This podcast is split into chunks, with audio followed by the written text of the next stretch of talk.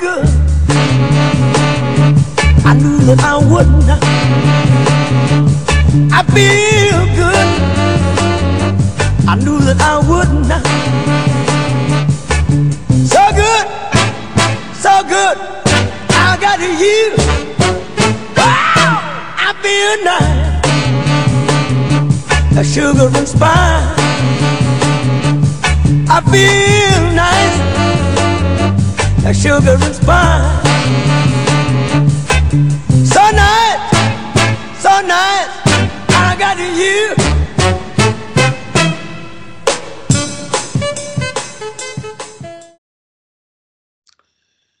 Hello, everyone. Welcome to GCP. This time on a Wednesday night. It is our return to WCW 2000 with the one and only Mr. Chris Wilson. Hello, Chris. Hello, it's good to be back in the year 2000, I think. Actually, yeah, I, I regret saying that already. No, it's not. Bloody hell. Yeah, sadly, we're in the year 2022. Petrol prices are um, shooting up. Um, I'm struggling to get winners at Cheltenham. Same old shit. Yeah. How you been anyway since uh, we got banned? yeah, I'm, I'm not even going to go there. Yeah, I'm, say I'm, yeah, I'm, I'm, I'm doing all right. Yeah, it's uh, uh, glad to be on this uh, new version of the podcast, the Great Crab Podcast, as I'm going to call it. Ah, yeah, the uh, good content providers. Yes, we are indeed. so it's, it's like KFC or WWE. You can stand for whatever we want. Yeah, yeah. My my uh, my explanation of it all, uh, of the name, is uh, I always remember a conversation I had with um, Desmond Xavier of um, MSK fame in in the Stanley Arms of all places. I said I asked him, "What does JML stand for?" Because over here it's a you know range of cleaning products, and he, he just come out with the answer. It can stand for whatever you want, but I'm not telling you what it stands for. So, yeah, that's where the idea for GCP's come from, and we're not telling you what it stands for. yeah, I've, I, I don't. I've got those JML mops in my head now. What does Yeah, JML that- even stand for? Oh, that's what it stands for. Apparently, it stands for John Mills Limited. John Oh, now you Mills. know. Yeah. So, so for all these years, Sammy Callahan and the Rascals were all part of John Mills Limited. Yeah, they were. so Who'd it? squeegees. Who'd have thought it? Thumbs up, thumbs down.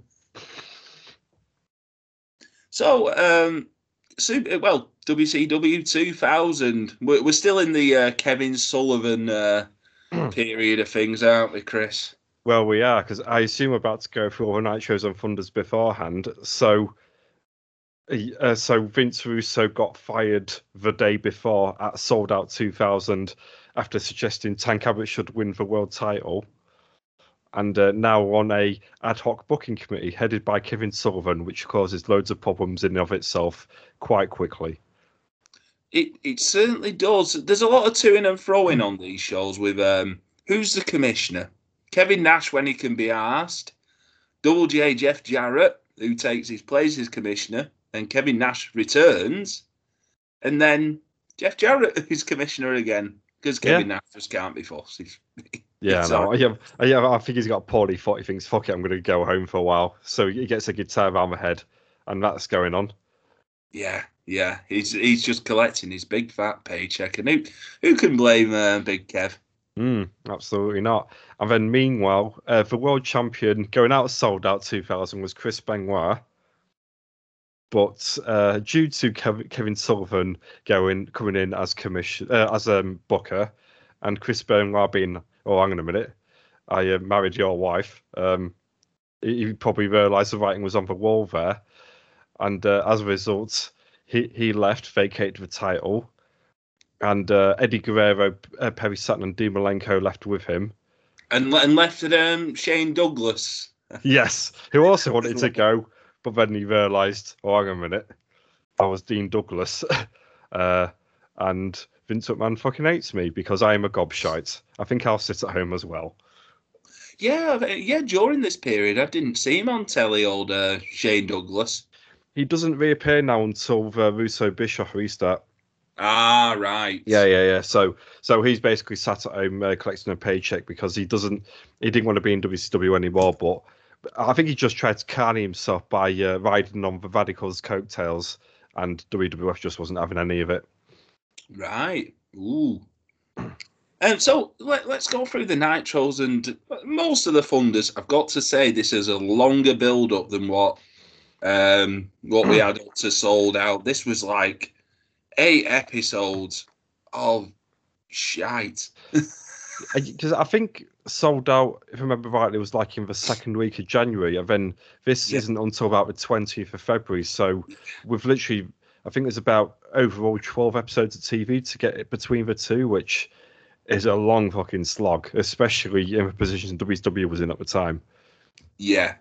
You you compare the, their TV to what WWF were doing at the time. Mm, It's night and day.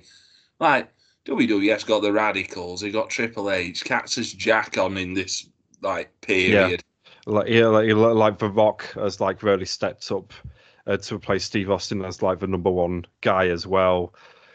And yeah, meanwhile on, on here you've got a bunch of also bands just flopping about everywhere. Yeah, And- and it's all rather silly. whe- Wheeling out Flair, Luger, Hogan, Yeah, all of them, Knox. Yeah, all of them that, that were sent home during the Vince Russo era, bloody hell, have all wheeled back here. And It's like it's like um, TNA Impact in 2010 when Hogan took over. if it felt like it, yeah, It, absolutely. did, didn't it? Because when, when you see like uh, I think one of the matches that is on these uh, like TV shows is it's Hogan and Flair. Mm. Like ten, you, you you think? I know this is 2000, but they've still got another WWF run, WWE running them. Still Yeah. got a TNA running them. But it's crazy to think even back then. I mean, they were already both in their forties, but even back in two thousand, we're thinking, bloody hell, you're old. You should step aside, put someone new over, and then fuck off into the sunset. And here they are. And you know, bear in mind, they will have a match. Do they have a match in TNA? They They had a certainly match on. Raw. They certainly feud in TNA in, in 2010. So there's Mm. literally 10 years still. Oh, they did that whole Hulkamania tour of Australia, didn't they? As well. Yeah, I would, I would try to work out where where's the Yappa Pie strap match. Is this in WCW? It's next month at Uncensored. Oh, fucking yes. You got that to look forward to. I think it's the main event because I did look. I did look through the uh, the card. Correct. It's another eleven match card again. Uh, no, but we'll get to that in a couple of weeks' time. Fucking hell. yeah, Sorry, papa. The Yappa Pie. the fucking Yappa Pie. Oh dear. Anyway, January seventeenth, two thousand. There there was a pro. Well, this is Kevin Nash's first episode as commissioner. Title's been vacated. There's there's a promo by Stevie Ray and uh, Big T, Ahmed Johnson. Mm. Um, Stevie Ray talking about Cracker Jack fruit booties. Yeah, Care to elaborate on what one of them could be? I, I don't know. I don't have Google Translate in front of me. Um, Ahmed Johnson starts doing a promo as well. How do you think that went, Chris? Um, you know, like at the beginning of Rick Steiner's theme song, he goes, "Welcome to a dog pound." It's like, "Oh, oh, oh, oh." It's, it's sort of like sounded like the "oh, oh, oh, oh" bit. Yeah, it, it's, Yeah, it's, God. it's very much like the promo of um, the Warzone game. Yes. Oh God, that thing. I remember that now. You, you can tell this was like one of Vince Russo's hires. You know, like uh, one of his, his final hurrah was to bring in Ahmed Johnson for got boot out the door. Yeah, it's he does sign a lot of people who the WWE who, who was under his jurisdiction in WWF. Yeah, '98, he does sign a lot of them people. it does. Yeah, and what's amazing here is um, so he has a match against Booker T on this Nitro. Yeah, it is. and yeah. and Booker T just absolutely dominates him. In all fairness, like already they're just thinking, well, bloody hell, well we've got him now. He is clearly out of shape. He's like getting knackered after a minute, and uh, yet he still gets the pin because like Booker T just basically it's all him on the fence for like three minutes. Then Mm. Stevie Ray with a slapjack.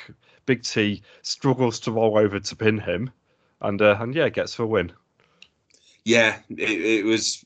Yeah, it was a pretty quick match, similar to the one that's on the actual pay per view And that- itself. Yeah, but I say it's amazing uh, after like 12, 14 episodes of TV, we actually come back to this match at the pay per view, which, yeah, you're very circular. But I must say, overall, this episode of Nitro I thought was pretty decent for an episode of Nitro in the latter days of WCW. Ooh, Eh, There, was one match I know you didn't like, which I thought was all right, actually. I think it's one I thought off on um on Twitter, but uh, we'll get we'll get into that in a moment. Yeah, Um, sure.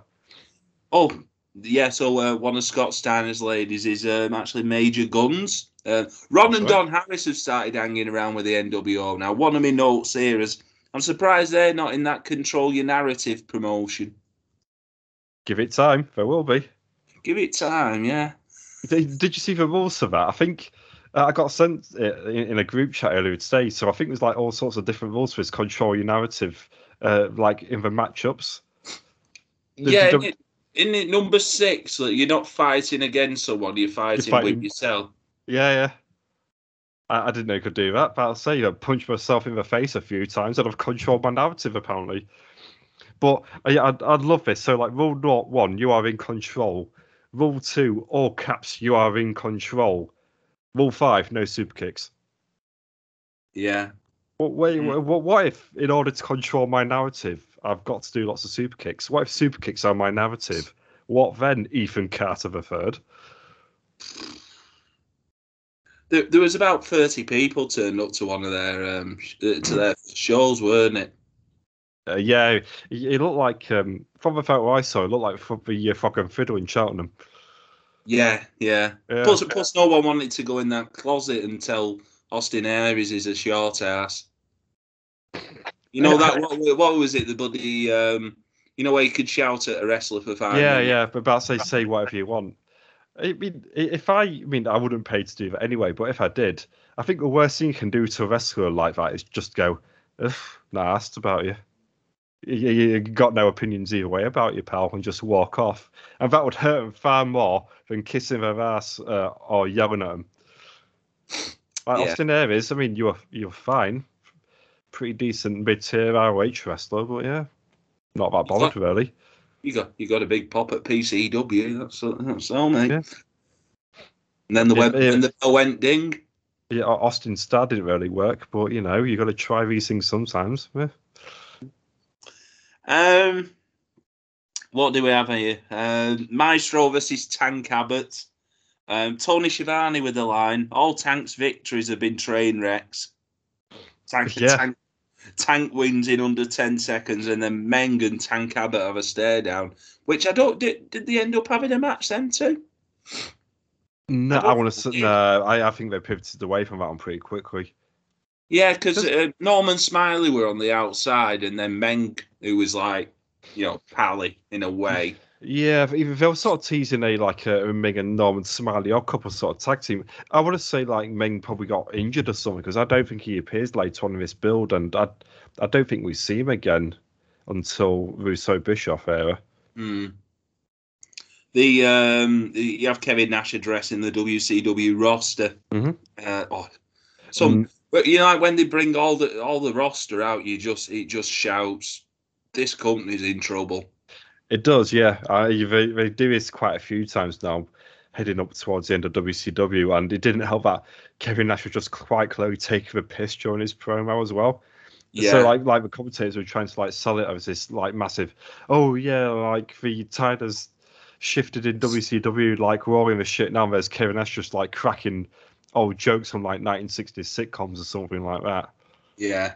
He um, so yeah, so he, he says to like Tenay, "I want to give you like a personality." Oh yeah, the Wizard of Oz routine, yeah. Uh, Yeah. The Norman Smiley wants to give you some coverage.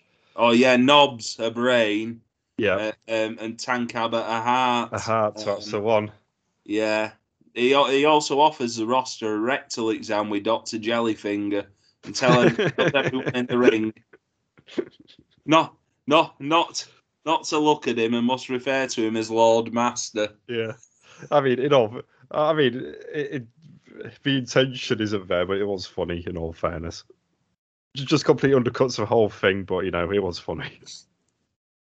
Um, the tag match is on here. Uh, Masa Chono and Super J, which is the for is uh, Jeff Farmer, the uh, NWO Sting, Yep. versus Rick Steiner and Mike Rotunda. Um, two minutes in, the crowd start chanting "boring" and this match sucks. I put Chono and Super J winning an absolute plod. Um. Yeah, this was the worst bit of the year of Nitro. In all fairness, I don't, it- think it- Chono, don't, I don't think Chono and Super J were to be seen again, were they? I don't think so because I said on uh, the Souled Out recording that I didn't think Chono appeared again, which is obviously incorrect. But I Yeah. think this was his one and done. I don't think he does appear after this. Famous last words, I think. But yeah, I say you're right. They come in, they have this tag match. It goes on for way too long. This is quite a long match for a Latter Day Nitro as well. I think it goes about eight or nine minutes. Yeah, And yeah, then he just pisses off back to Japan. Look, looking like uh, one of the Chuckle brothers. Yeah, I think it was like um, the one who's the one who's still alive. Can't remember his name now. Barry, no, not Barry. Paul, Paul. Chuckle. Paul Chuckle. Yeah, Paul's still Paul alive, Chuckle. yeah. When I he has Google the, this now. when he has the sunglasses on, and when you've seen a picture of uh, Paul Chuckle Oh with his, yeah, yeah. his glimmers on, yeah, oh, Masa Chono is a spit of uh, Paul Chuckle. Phew, just confirm it is Paul that's still alive. Very good. Yeah. So um, also they have Sid versus the Wall. Um, Sid wins in four minutes, batters him, which is surprising given the given the push that the Hmm. Wall gets after this. This was bizarre to me because obviously he also beat Kidman the night before, you know, at the end of his In Triple cage match, yeah. This match, Sid versus Wall, was not advertised at all. They just basically, said, oh yeah, Sid's having a match against the Wall next, which makes you wonder why they did this. If they wanted Mm. Sid out there, then just put him against someone else. This, this was, I know, I know the Wall wasn't great, but you know, this just didn't help him whatsoever. But very strange decision. Yeah. Um, what's what else do we have? Oh, Scott Steiner twatting a fan. Yep. Um, Miss uh, oh, Lex Luger having a match with um, Bam Bam Bigelow, and uh, Mr. Biggs comes out, and uh, there's stuff with like Kanyon getting involved, and Mr. Biggs is the former Clarence Mason, Mm, uh, that's right. Nation of Domination fame, and Was this as well? They just was this something else? No, sorry, I'm I'm thinking back to the build up towards Souled Out where they just had Bigelow just like slam Kanyon off from the stage and they didn't even shoot it properly, and then Yeah. then, then that was that. They did a big stunt, no one even noticed. Moved straight on. yeah, so he's now um, Champagne Chris Kanyon, and he- Kanyon, yeah, So the- CCK. CCK, yeah. So they're having Yeah. that. Um, so it, it was a little bit of a feud, but not much because they just move away from it. They do. straight straight away again. Um, DDP beating Buff Bagwell after shenanigans with uh, Kimberly Kimberly Page. Um, She was the ref, I believe, on this one. Yep. Yes, yes, he was the ref. It, what I did put down, it wasn't as good as the um, pay per view match. Uh, No. A bit too overbooked. Yes, yeah, definitely. It, it, was a perfectly decent Nitro main event, though. Um, Thunder now. Now here's a match from WWF nine straight out out of 1990 on a Thunder in 2000. Jim Duggan versus Curt Hennig. Yeah, it was. And uh, am I by corrective thinking no one wanted to put each other over, so it just went to a No contest. No contest. Yeah. Yeah. I mean, Yeah. fucking hell, like lads, you, you Jim Duggan and you Curt Hennig in 2000. One of you put the other one over, will you? Bloody Jim, hell. Du- J- Jim Duggan's in his like um, caretaker gear. Yeah. And uh, Curt Hennig. Yeah, just I a- think not, not arse phased. Yeah, I say I think he'd just finished his powers up B stooge sort of stint, and yeah, now he's doing fuck all. Yeah, the, the, it ended up with Duggan hitting uh, Mickey Jay. Uh, Yes, that's right. With, with, with a two by four, With and we just two by four. and that's it. Jim Duggan said ho, and everyone went home happy. Yeah, ho ho home. Um, yeah, for like free count turning up a bit more now um, during during this period. Uh, we'll get into get into them uh, later on. There Yeah. was a match on this Thunder Battle of Former Mates, Berlin versus the Wall, brother. Which I can't even remember those too falling out. In all fairness, No, I can't. I can't remember. no, I, I think they just we, we they put the kibosh on like Berlin's push after I think it was Halloween Havoc '99, and it all sort of went to shit after that. Uh, I think like Russo didn't like the gimmick or something like that, and yeah, so they split the wall off from him, and yeah, now Berlin's here just jobbing to the wall in about three minutes. He would. He, Berlin was just starting off his, his new gimmick when um, Louis Theroux turned up, weren't it? Yes, We- that's right. Yeah. on Louis Theroux's weird weekends. Um, but yeah, no, it fell, fell on its ass, and uh, so did Berlin during this match as he uh, tried to go for a springboard crossbody, but just slipped, fell right on his ass, choke slam, one, two, three, done. Um, Oklahoma relinquishes the cruiserweight title. Uh, yeah, I, I, I love how you know the, the booker or writer at this point doesn't even get to do the job. He, he he writes himself to win the world title and vacates it. I'm sure that won't happen again in WCW.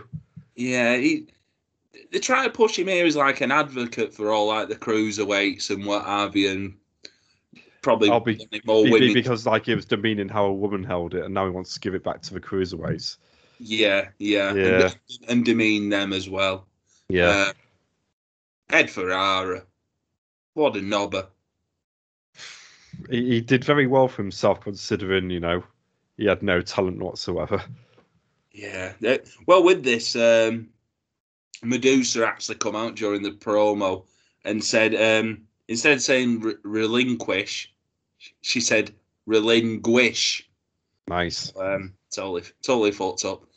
I, I think I've got um, a note later on about Medusa.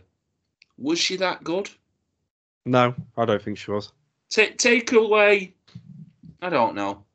I mean, Uh, it's uh, not. uh, uh, stuff with the Dangerous Alliance that that maybe, Yeah, and maybe bits of Alundra Blaze, but seventy. Um, I, I, I would say about more 60-40 or 70-30 of her career.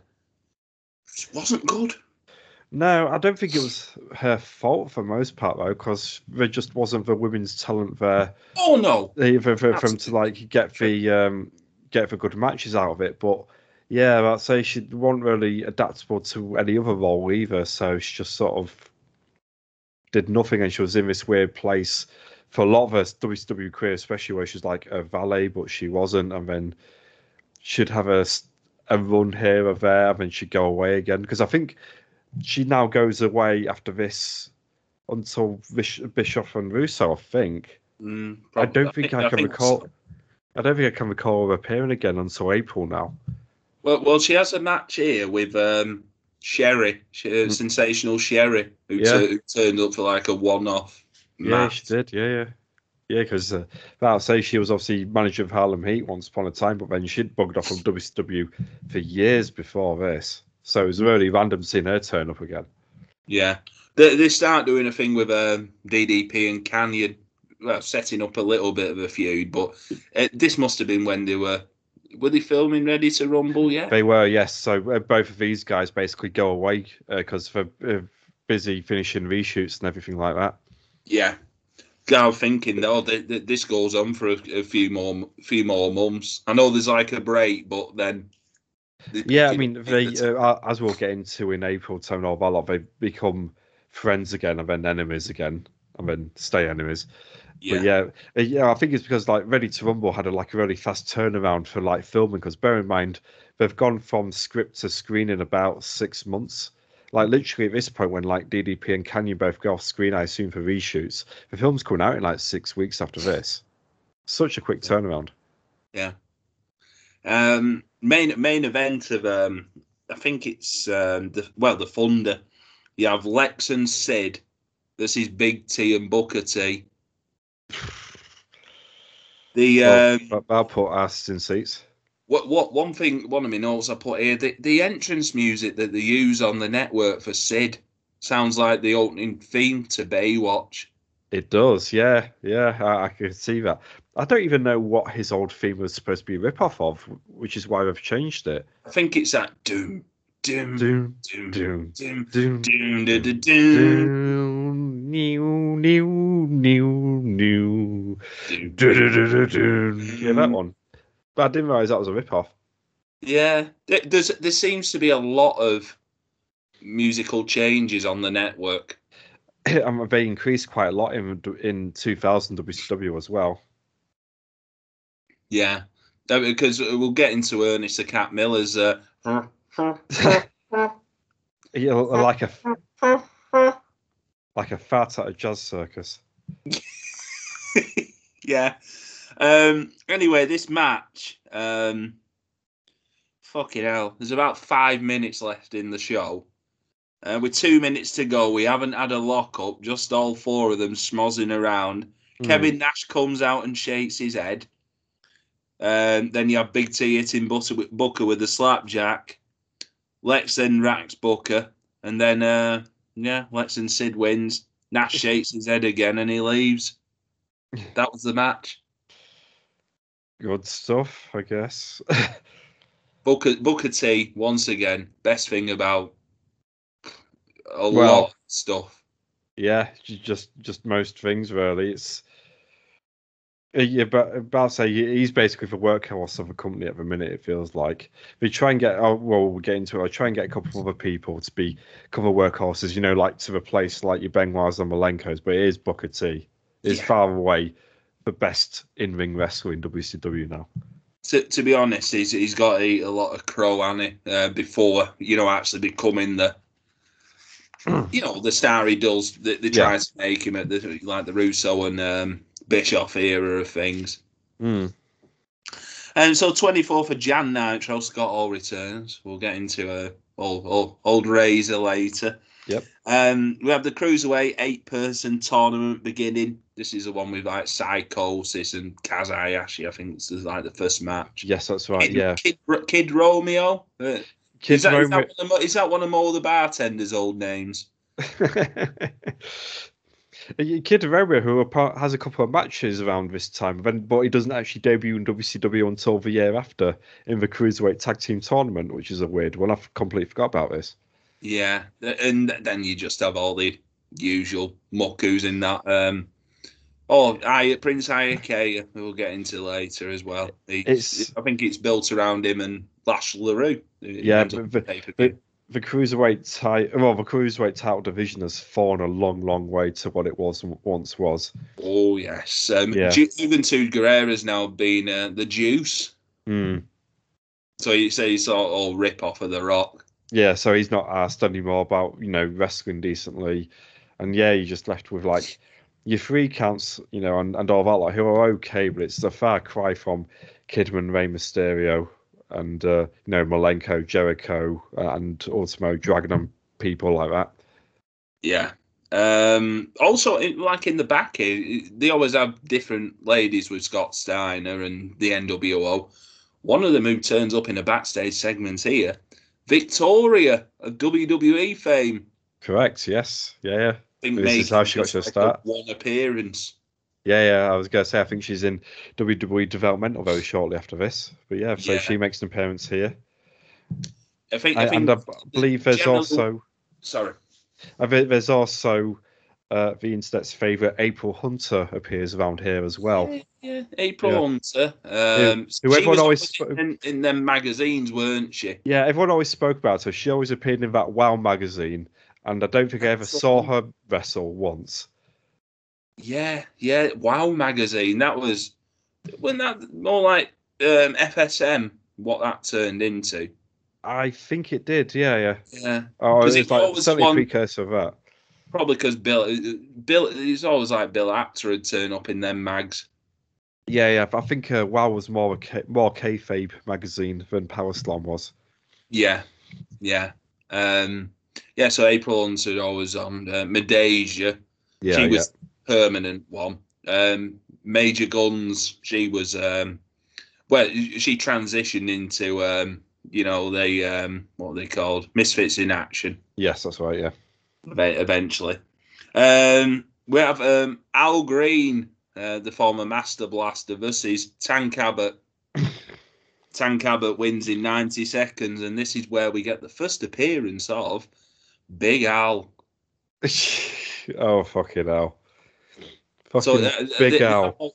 They have, they have Bobby Heenan, I think, go over to him and you know try and get the scoop, and he weren't he weren't give, forgiving his name and Yeah. what have you. Oh dear. It's It- not even. It's not even that big. Big Al. Is no, it? it's not. Is this like an ironic name? You like how like like these like um, films where like they call someone tiny and he's fucking massive. Do we call him Big Al because he's just like a really skinny bald lad with a bloody uh, leather waist jacket? like like um Tiny Lister in it. Yes, yeah, yeah, yeah. That, It's like that the was- opposite of that. Yeah. Um. What else? Uh, we have Terry Funk and Bam Bam Bigelow in a good false count anyway match. I'll, I'll, I'll give him. I'll give him that. Yeah, Um. So this was after that the NWO had paid Bam Bam money to uh, take out Terry Funk, and it goes it goes awry. And and what's in this? Terry Funk actually hits a moonsault to the outside, pretty perfect, pitch perfect as well, which yeah, he does. very rare for Funk. Yeah, yeah, but so even even his heyday, he never knew how to hit that moonsault uh, with the correct alignment, shall we say? Yeah, He's always The- a bit to the side. Yeah, yeah, A bit like Kidman shooting star press in a lot of ways. yeah, yeah. A bit pissed. Um, Yes. So the main event of this was uh, Sid versus Kevin Nash for the WCW title. But before this, Sid had to beat like one of the Harris boys Oh, get- fucking hell, yeah. to get the chance at facing Nash for the title. But there's a storyline which comes on the next Thunder, which he pinned, he pinned the wrong Harris boy. He meant to pin Don, but he pinned Ron or Ron. something like that. He pinned the wrong guy. Yes. Yeah. Don, don, don, don.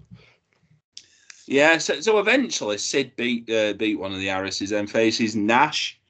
Um, Jarrett tries to inf- interfere. Sid wallops him, smacks Nash with the guitar. He couldn't use the um, power bomb here. Yeah, that's right. Yeah, that was uh, banned. Yeah, he, he wallops Nash with the guitar and beat, beats Kevin for the uh, title. That was until Thunder, where he gets straight to the title Hooray! and then has to fight um, Ron Harris. Yeah, the one he didn't pin. the one he didn't pin, and um, Kevin Nash in a cage. Not not a cage either, Hell in a Cell or Caged Heat as they call it. but- heat, yeah. Yeah, what Yeah. a crap name. But yeah, Hell, Hell in a Cell match on Thunder, which is really.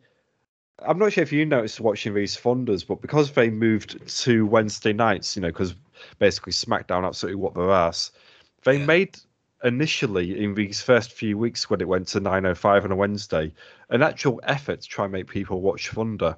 Hmm.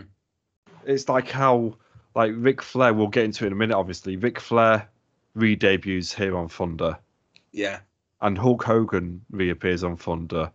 They do two Hell in a Cell matches uh, in consecutive weeks. I think there's like a cruiserweight. Uh, no, sorry, a tag team title change done. They're like they're like throwing everything at Thunder at a minute, which is really weird Yeah. because you know no one watches watch that show anyway, even before it went to the shits. Yeah. What, what, one of the um, stipulations actually in this match, though, um, Sid could only win the belt if he pins Nash and no one else. Um, in the end. Oh, and he couldn't use the power bomb either. Yep, Powerbomb's Well, still yeah. banned. Yeah. So he ends up winning with the crossface to, to beat Oh Nash. yeah, yeah. to win to win to win the WCW title. So uh, yeah, Yeah, well, the power bomb was just clearly uh, banned because Kevin Nash didn't want to take a power bomb. That's all. That's a is the uh, master manipulator or Kevin Nash is uh you know gone to Kevin Sullivan and gone yeah I'm not taking that. Probably bad memories of when the giant power bombed in at uh, Souled Out 1998. And I'm gonna have to filibuster here because I think uh, Andrew has gone to the toilet. So uh, I don't know. Cinemarchery.com. Listen to my podcast. It's about horror sequels, prequels, remakes, and reboots. Uh, and uh, next time we are looking at. Oh, bugger, I can't remember. But yeah, Wrong Turn 2 was our latest episode. Check that out. Oh, it's coming back. Hello, um, the Hermes driver knocked at the wrong house. They wanted number 15, not number 13. I'm thinking, I've not ordered anything from Hermes. Yeah, I'll be honest, I thought you like ordered pizza or something like that. Oh, no, no, making me bloody self. I'm not forking out for takeaway. Never bought a takeaway. Have you not? Never. Oh, I don't know why that surprises me actually. No, well, never had a bought a takeaway to this house. Yeah, but about say to the house, yeah, yeah. Obviously, you've had you know stuff when you've been out and about, obviously. But, Yeah. yeah. Oh, fair enough. Never fancy it, make it myself. Cheaper, isn't it? Healthy always- as well, probably. Just get the jar of sauce. yeah, jobs Yeah. are good. And, Jobs are good. And so, um, where did we end up, Chris? uh, oh, I, I I just advertised my podcast while you were gone, but it's um we've just done.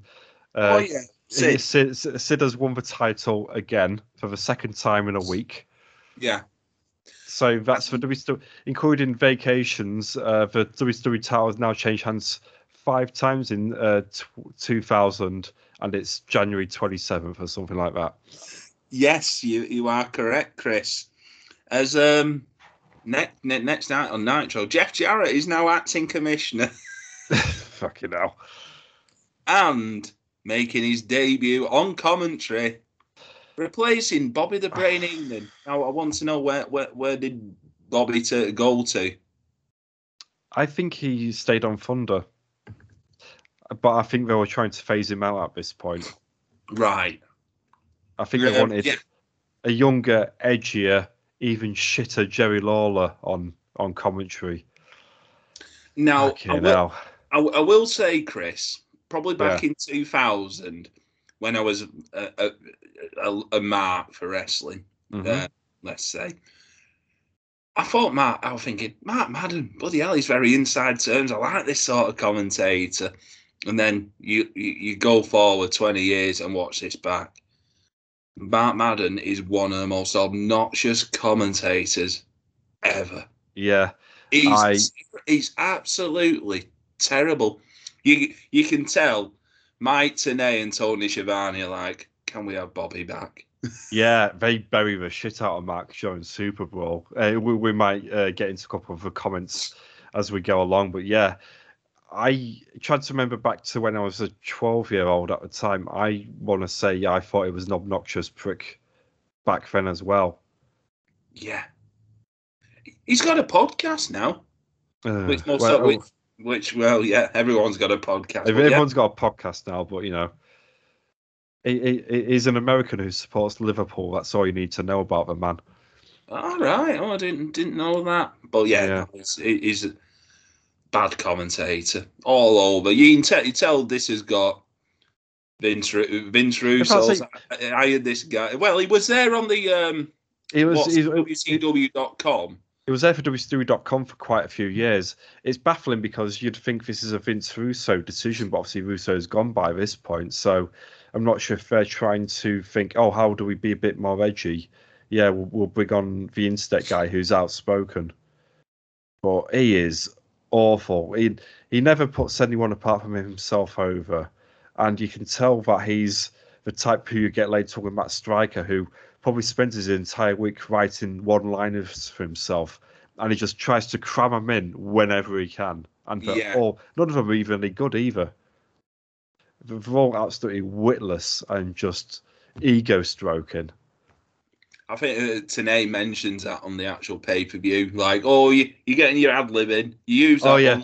Uh, uh, another another one of your ad-libs you had planned. Yeah, you, that was the one where when yeah, during Vampiro uh, Kidman when uh, Torrie Wilson interferes and Madden crams in. Oh, does that make Tori Tori the Vampiro Slayer? And Mike Tenay is just like, fuck off, Mark Madden. Just fuck off. Yeah. You, you, even, even at this time, you can tell maybe Schiavone's getting fed up with this. Yeah, uh, I but think I- this I- is the point in it. It is, yeah. But, uh, there were sort of strains of it in 1999 where you can tell Shivani doesn't really believe in the product he's calling anymore. But come February 2000, he's really checked out. Yeah. The the when did he bring it? Scott Hudson comes in, doesn't he? Not so long after. Yeah, but I want to say he's in by the time we get Uncensored. Yeah, easily enough. Yeah. Um, also on this, uh, we have um, Alamete segment where Mr. Biggs informs Booker T that the rights to his entrance music are now uh, theirs, and Booker's T is also the property of Harlem Inc., which sets up a match at the pay per view for the rights to a big T. That, that was the Simpsons thing, weren't it? There was like Yeah, treasure under a big T. Big. God, yeah, and I always remember the uh, the Booker's music because it sort of sounded like a Jimmy Hart knockoff of "Pop Goes a Weasel" or something like that going forward, which I thought was quite funny. Yeah, it was. Yeah, yeah. How the hell does Booker T sign away for copyright to T, but not Booker? I don't know. Strange for these wrestlers, they really are. Not none of this makes sense. WCW in 2000. Um, Tank Abbott, Tank Abbott um, beating another jobber this time. Rick Fuller, who looked Mm. like um, Brian Clark, Adam Bomb, um, a tribute act. He did, yes. Uh, I remember weirdly playing uh, him quite a lot on the WCW Thunder video game. Don't know Yeah. why, but yeah. Did he have a good move set? No. Um, also on the show, Rhonda Singh, the former Bertha Faye, Hmm. um, versus Mona Molly Holly. Um, Oklahoma now pro- proclaims himself the new head of the women's division, um, and has brought in like Bertha Ronda as the well, one of say, the main people. what women's division? Who else is there apart from these two? Is like Medusa Spice. Was she wrestling a bit? No, I don't think so. she was. No.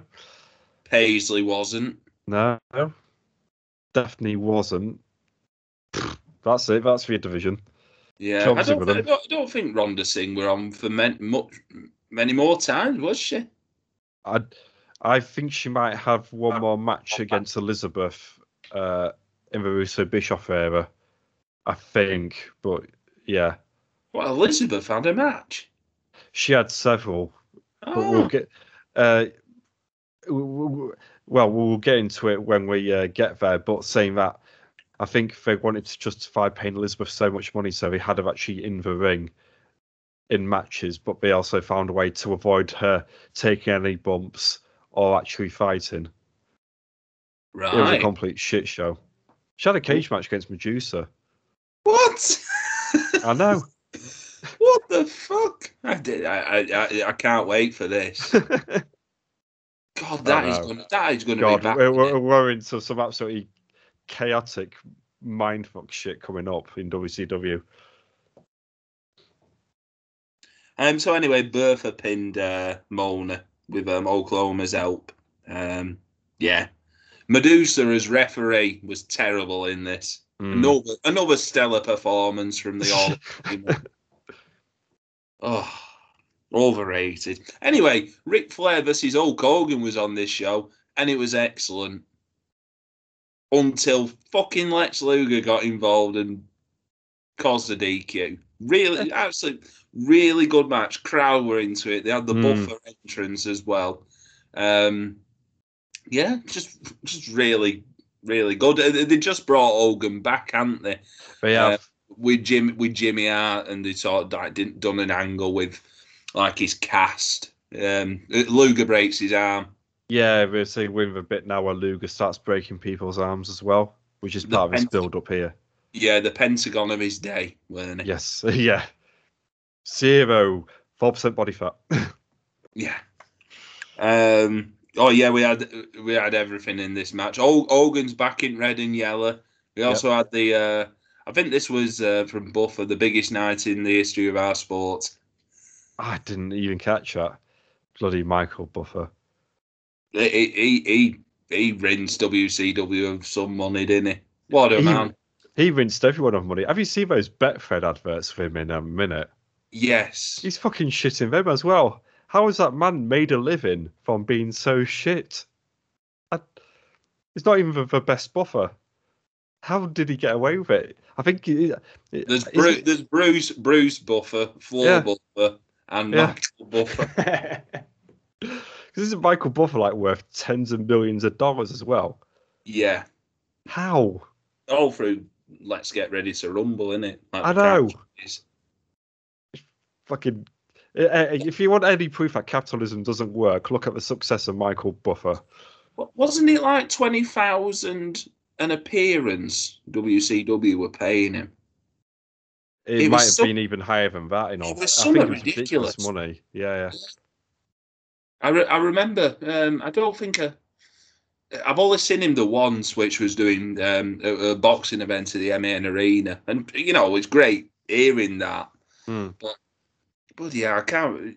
Yeah, imagine this in WCW, and he did, he, and he got the names wrong as well. Yeah, but I say he, he didn't even do his notes properly, and he got, you know, Brett Hitman Clark was a quite famous one.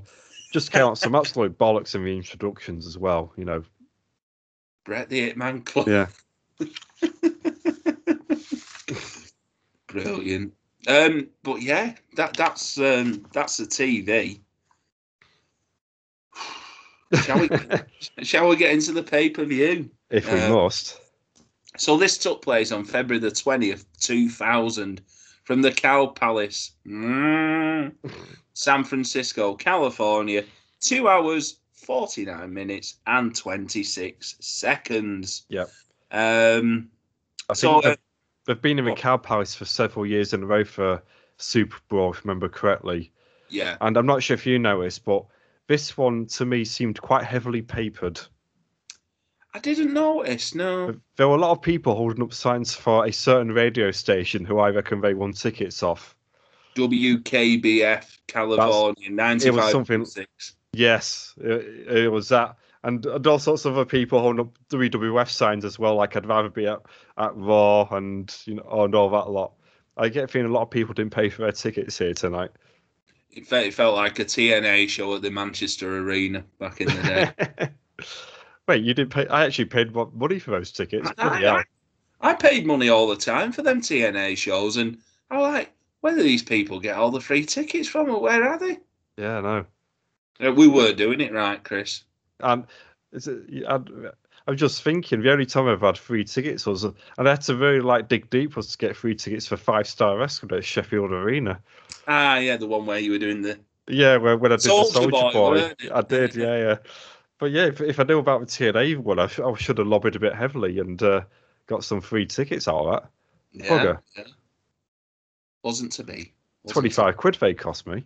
It did, yeah, yeah. Yeah. Um, so uh, starting the pay per view, there's a 13 minute gap between the actual opening of the pay per view and the first bell. A um, lot of padding here by the uh, commentators, but I think to start this off, you have Gene, uh, Mean Gene hanging out as outside the commissioner's office, where all the uh, rest of the NWO and Steiner's ladies come out, and uh, Gene Okerlund, the dirty old man, starts flirting with the women. I mean, in his defence. Yeah, yeah, you would do. Plus, he's at the age where is is, is enough where he can get away with it as well. They just go, "Oh, you dirty old man."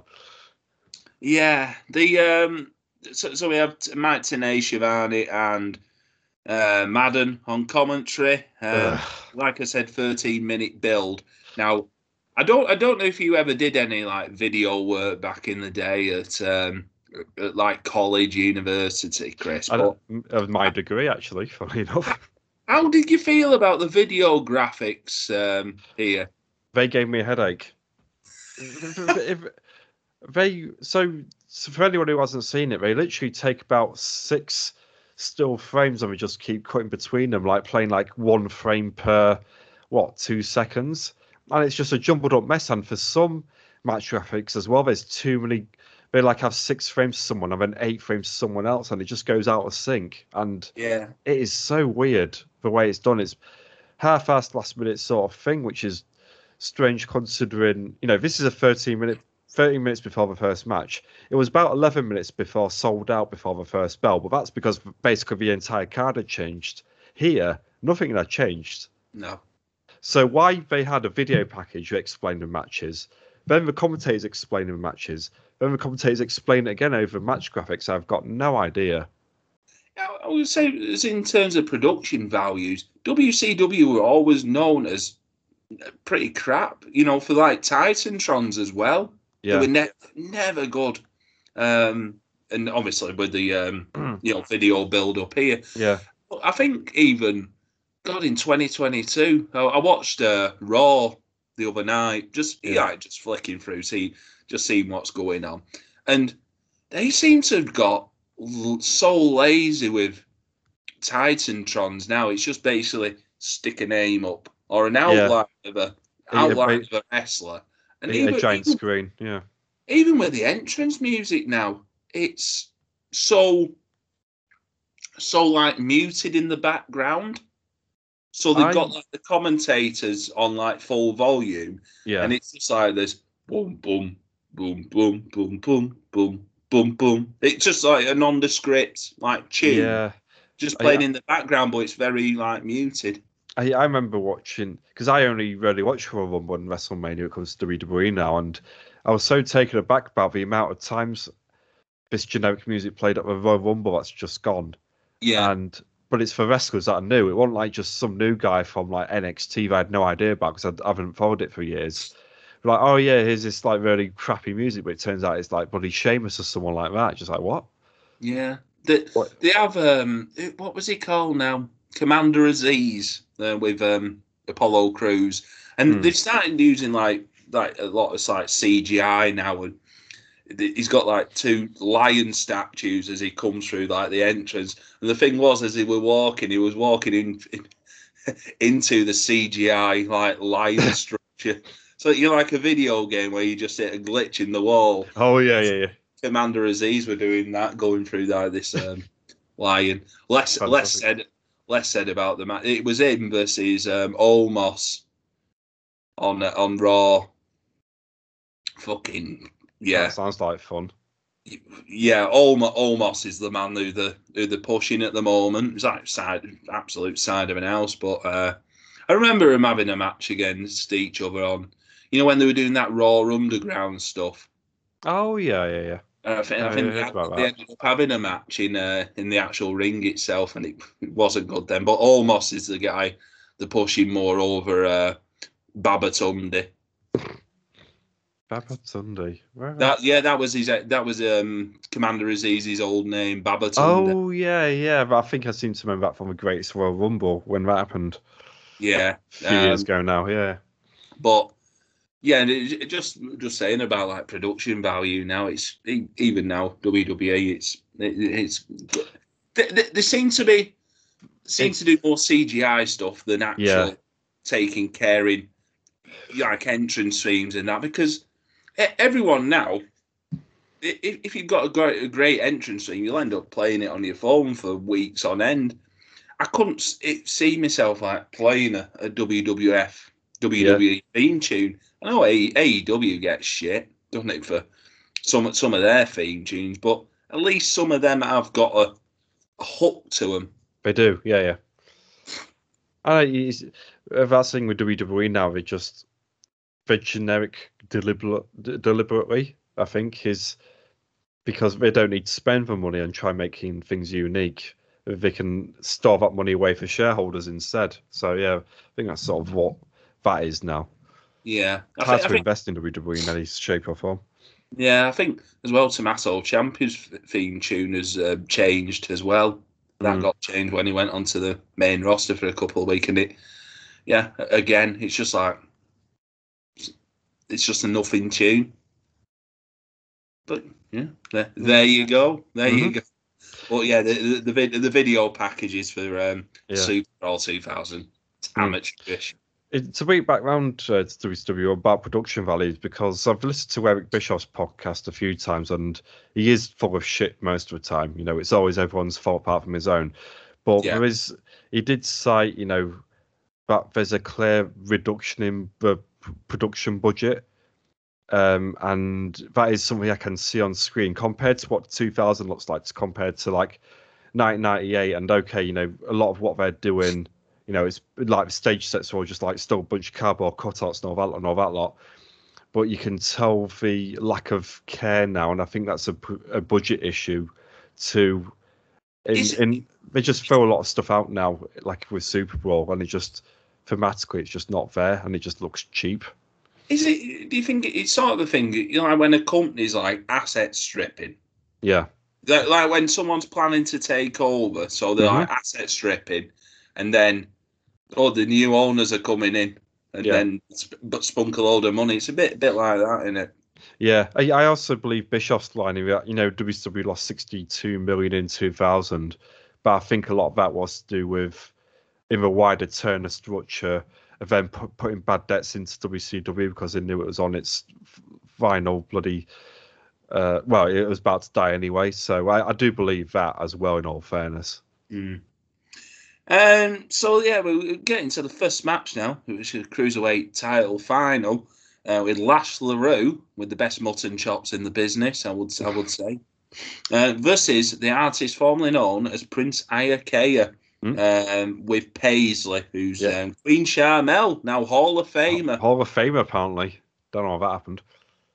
Yeah, either they have literally just run out of people to induct. That's Yeah. all it is. Yeah. What, what, what, what's her, um, what's it? Video package going to be? Uh, going King Booker. Basically, yeah. And and, and Kurt Angle wanting hot bestiality sex with her.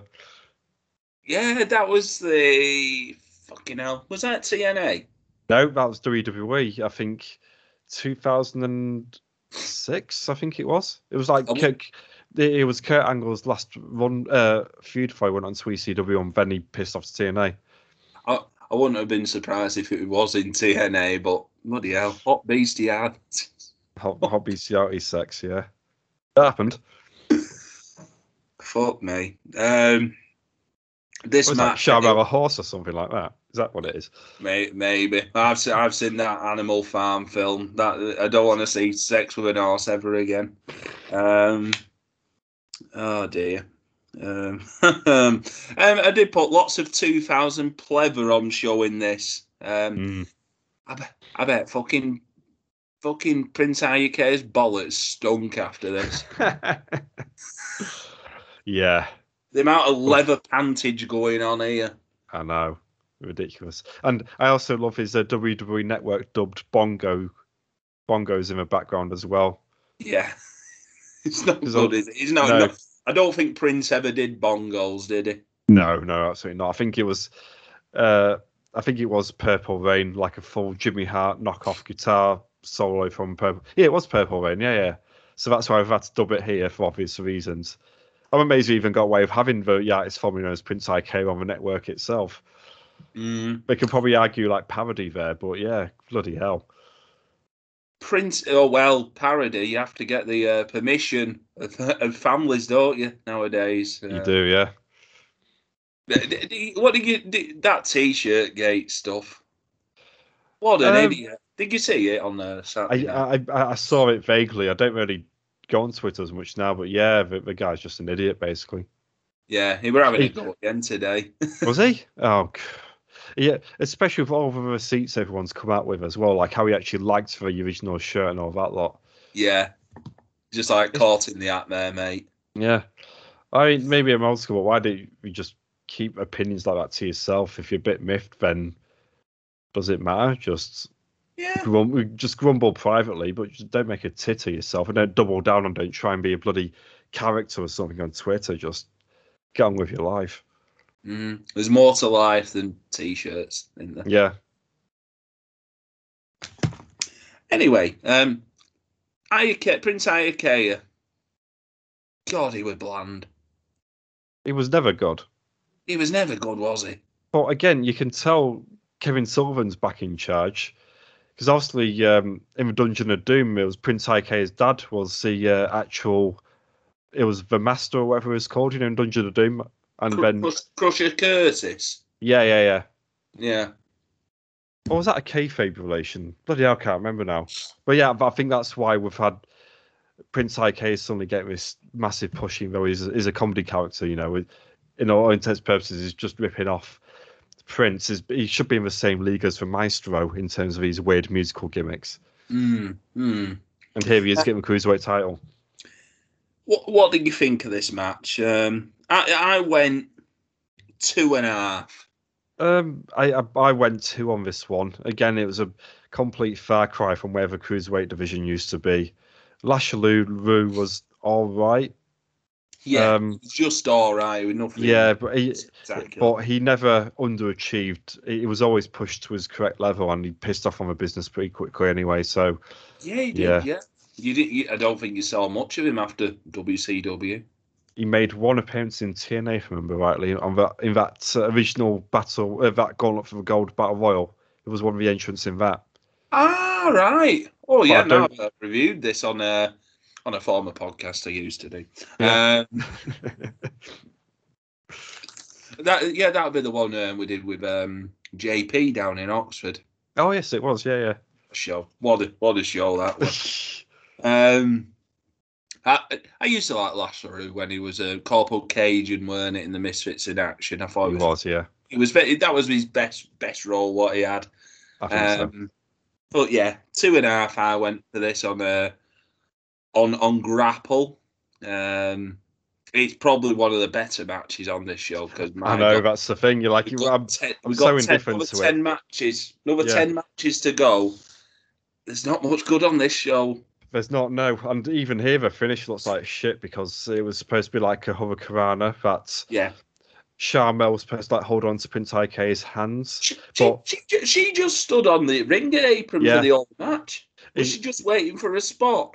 She was, yeah. And and Lash LeRoux completely missed. He jumped up too high, so basically rolled off Prince Iaukea's neck as as well. It just looked terrible. Yeah. Anyway, next up, Gene Okerlund in the back with Brian Knobbs doing his old Nasty Boys promo. Things are gonna get nasty. As we go into the second match for the hardcore title, Brian Knobbs versus Bam Bam Bigelow. Um, I put here literally 30 seconds in this um, match. He's, he's going to the outside, walk and brawl city. Now, oh yeah. one thing I did want to ask you, Chris, Mhm. is I, I was found I just found it strange watching this. That Brian Knobbs was Finlay's understudy. Like I'm sure I'm sure Knobbs were older than Finlay. Even I don't know. That's a very good question, you know, because obviously Finlay's been around for a long, long time in like the world of sport era. But I'm just trying to think if Brian Knobbs was actually around a long time before the WWF. So uh, Finlay is 64, and Brian Knobbs, as well as being an absolute knobhead, is 57. So that's right, in all fairness. Bloody hell, fifty-seven. Yeah, tough, tough paper round for Brian Knobbs. Yeah, he in his original WWF run, he would have been what only 23 or 24. Fuck. Yeah, Fucking hell. must have been. Yeah, I yeah. So you- I mean, he- when talking to um, Jeff about this yesterday, and he said, "What do you think about it? Like William Regal, fifty-three. He's only six years older than our Jeff." Ah, bloody hell, yeah.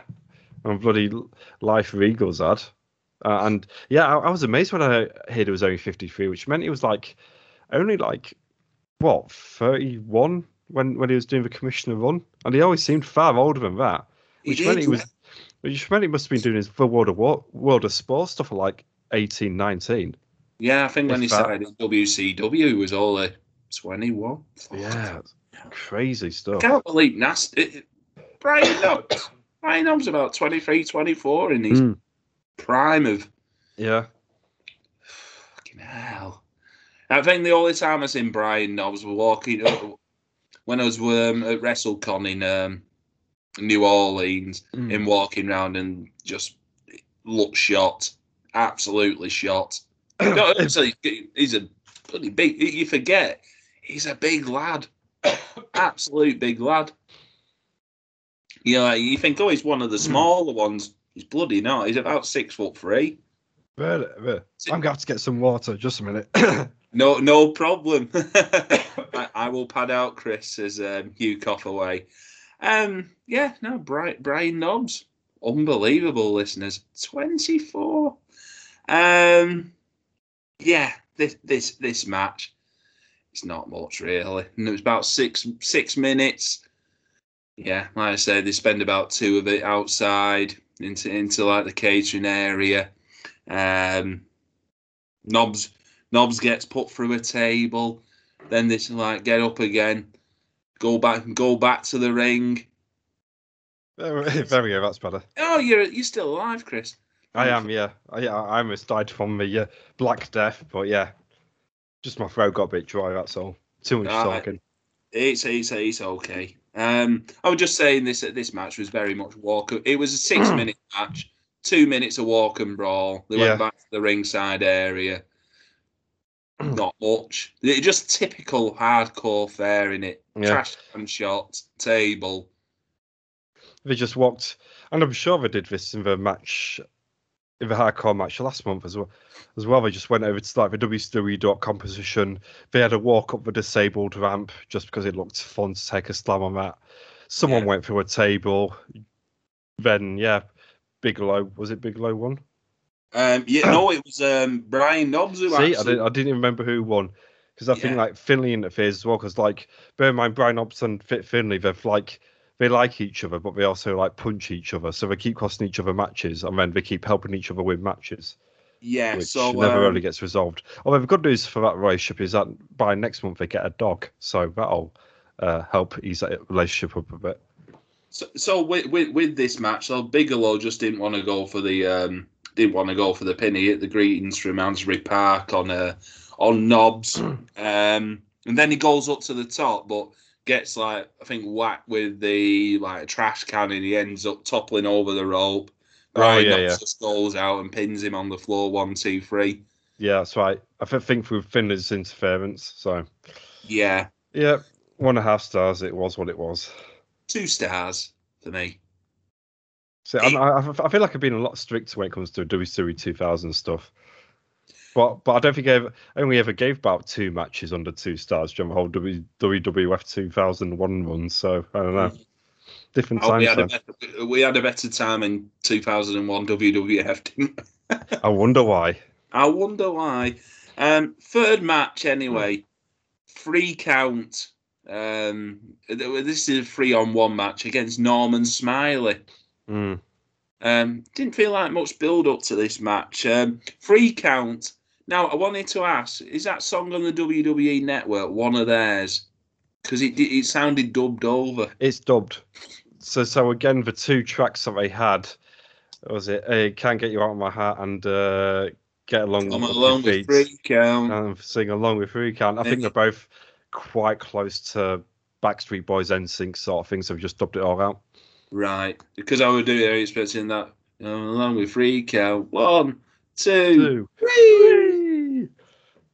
I, Right, I, I'm, so, I must say, I mean, it, it, here they're sort of like trying to go for like a how to describe it. They're basically trying to act like free count is basically like you know, like when you get like three children on top of each other with like a massive leather jacket on to make it look like they're one adult. They're, they're sort of like going with free count, like they're basically three kids in a big jacket. Yeah, So, so, Yeah. so when you wrestle three of them, you're actually only wrestling one person. yeah. So you had uh, Shane Helms, Shannon Moore, and Evan Karagias. Yeah. Is he still going? Evan Karagias. Now, see, he, he checked out fairly quickly because everyone realised it was not very good. Yeah, I half expect him to turn up one of these GCW spring break shows. Give it time. If you're listening, Joey Janela, Janela you've already booked Maven and Oh, Jimmy Wang Yang. Barry Horowitz has been I was booked him as well. Fantastic. for one of these one of them shows as well over um, Mania weekend. Um, I, I just thought with this match, um, Norman Smiley made free count look silly for Yeah. generally a lot of this. So you know to say he had a supposed rib injury, Yeah. he was Again, doing all think- right. He was doing giant swings. Yeah, I know. I, I, I didn't even know Norman Smiley could do them. I'm not sure if the point of this match was to put Norman Smiley over as a survivor or to put Free Count over as a unit. Uh, whatever they tried to do, they didn't really achieve it here. Yeah, I mean, uh, to be fair, this is one of those. I mean, it was only four minutes six long, and I didn't hate it for, or anything like that. It was like fun to see three count flop along, but yeah, I don't know what purpose it achieved. Yeah, no, the, he had two splashes and a Shannon Moore Boston Crab to get the victory for three Yeah. counts in about three minutes. Yeah, Um, four minutes six. Uh, it was weird as well. Shannon Moore decided to. d- It was like a Lion Tamer, wasn't it? Yeah, yeah. uh, a bit of a cheap. I say it was a cheap shot. at Chris Jericho as well. A homage because he actually won with it as well. hmm I, I, I went one and a quarter on this match. Uh, another one and a half for me. Yeah, it's uh, not the best as uh, we're getting to more not the best. Fourth match now. What made this special and what made this a main event? I have the answer to this. Go on. Contractual obligation. Right. So, in order for um, Gene Simmons gave permission for the Kiss character to be used. Uh, one of the contract stipulations was that the Demon had to have at least two main events on pay per view. Ah. Yeah, yeah. Ah. So the way the, their workaround was to call them special main events, in which he jobbed out in three minutes on the fourth match on the card. The halftime main event. Yes, yeah, yeah. The, the quarter time main event in this case. Yeah, so it was um, the Demon against the Wall Brother. Hmm. Who, oh, before this, who was behind the private keep outdoor? Did they ever find out who was behind that? Oh, it was Roddy Piper. It was Roddy Piper. Spoilers. Um, so start this match. The Wall doesn't come out um, with his um, like when his music plays, and then Yeah. the Demon runs up to the ramp, and then Wall just attacks him. So you're pushing the, the wall as this big monster, then he's doing little bloody scary feet, scary feet like behind people to sneak up on them. That makes no sense for that character. No. How can, how can you not miss the Wall? I know. It's like fucking like about six foot nine. He's about three hundred pounds. He's got bleached blonde hair. How the hell do you miss him? Yeah. To be honest, though, they, these two, these two were like Vince Russo favourites, weren't they? Because Demon got used quite a bit in the um, yeah with Vampiro and Insane Yeah, Clown yeah. and Muter and all that. I know, um, know. the demon was a a uh, Eric Bischoff idea, but I think uh, Vince Russo is a big Kiss fan, so Right. so that hence why the, the push back will come in a couple of months' time. But yeah, this match, shite. I did put this, uh, yeah, another bag of meh. I gave, I went one and a quarter. Half a star. Half a star. This was fucking terrible. Oh, the demon nearly killed the wall after, he, like, bo- like, like body slammed him Yeah, off yeah, the yeah. onto the wall's head. Yeah, yeah, but I'd say you couldn't even do that right, bloody Dale Torborg. Bloody hell. Yeah, but I'd say it almost cripples the wall, then the wall just like gets up there. I've had enough choke slam done. One, two, three. Next. Yeah, this is terrible. Well, if you thought that was good. I know. Match number five now. It's Big Al versus Tank Abbott skins match, which is basically leather jacket on a pole. Deary me. This is this is all kinds of rough. mm. This What- isn't what's, it. all the, what's all the stuff where they start? Oh, I'll get your hand, strap it to my hand, and then we'll punch each other. manly biker stuff. I think that's what that is. Yeah, I think one of my notes is it's like two pissed up lads fighting like it's an afternoon in the White Lion, Yeah. or Yeah. Barney's, or, or, or Barney's piano bar in Preston. Now, it was it was funny because yeah, we were uh, we went to the Stanley Arms on the um, on the Friday and said, "Oh, there's some some characters in there."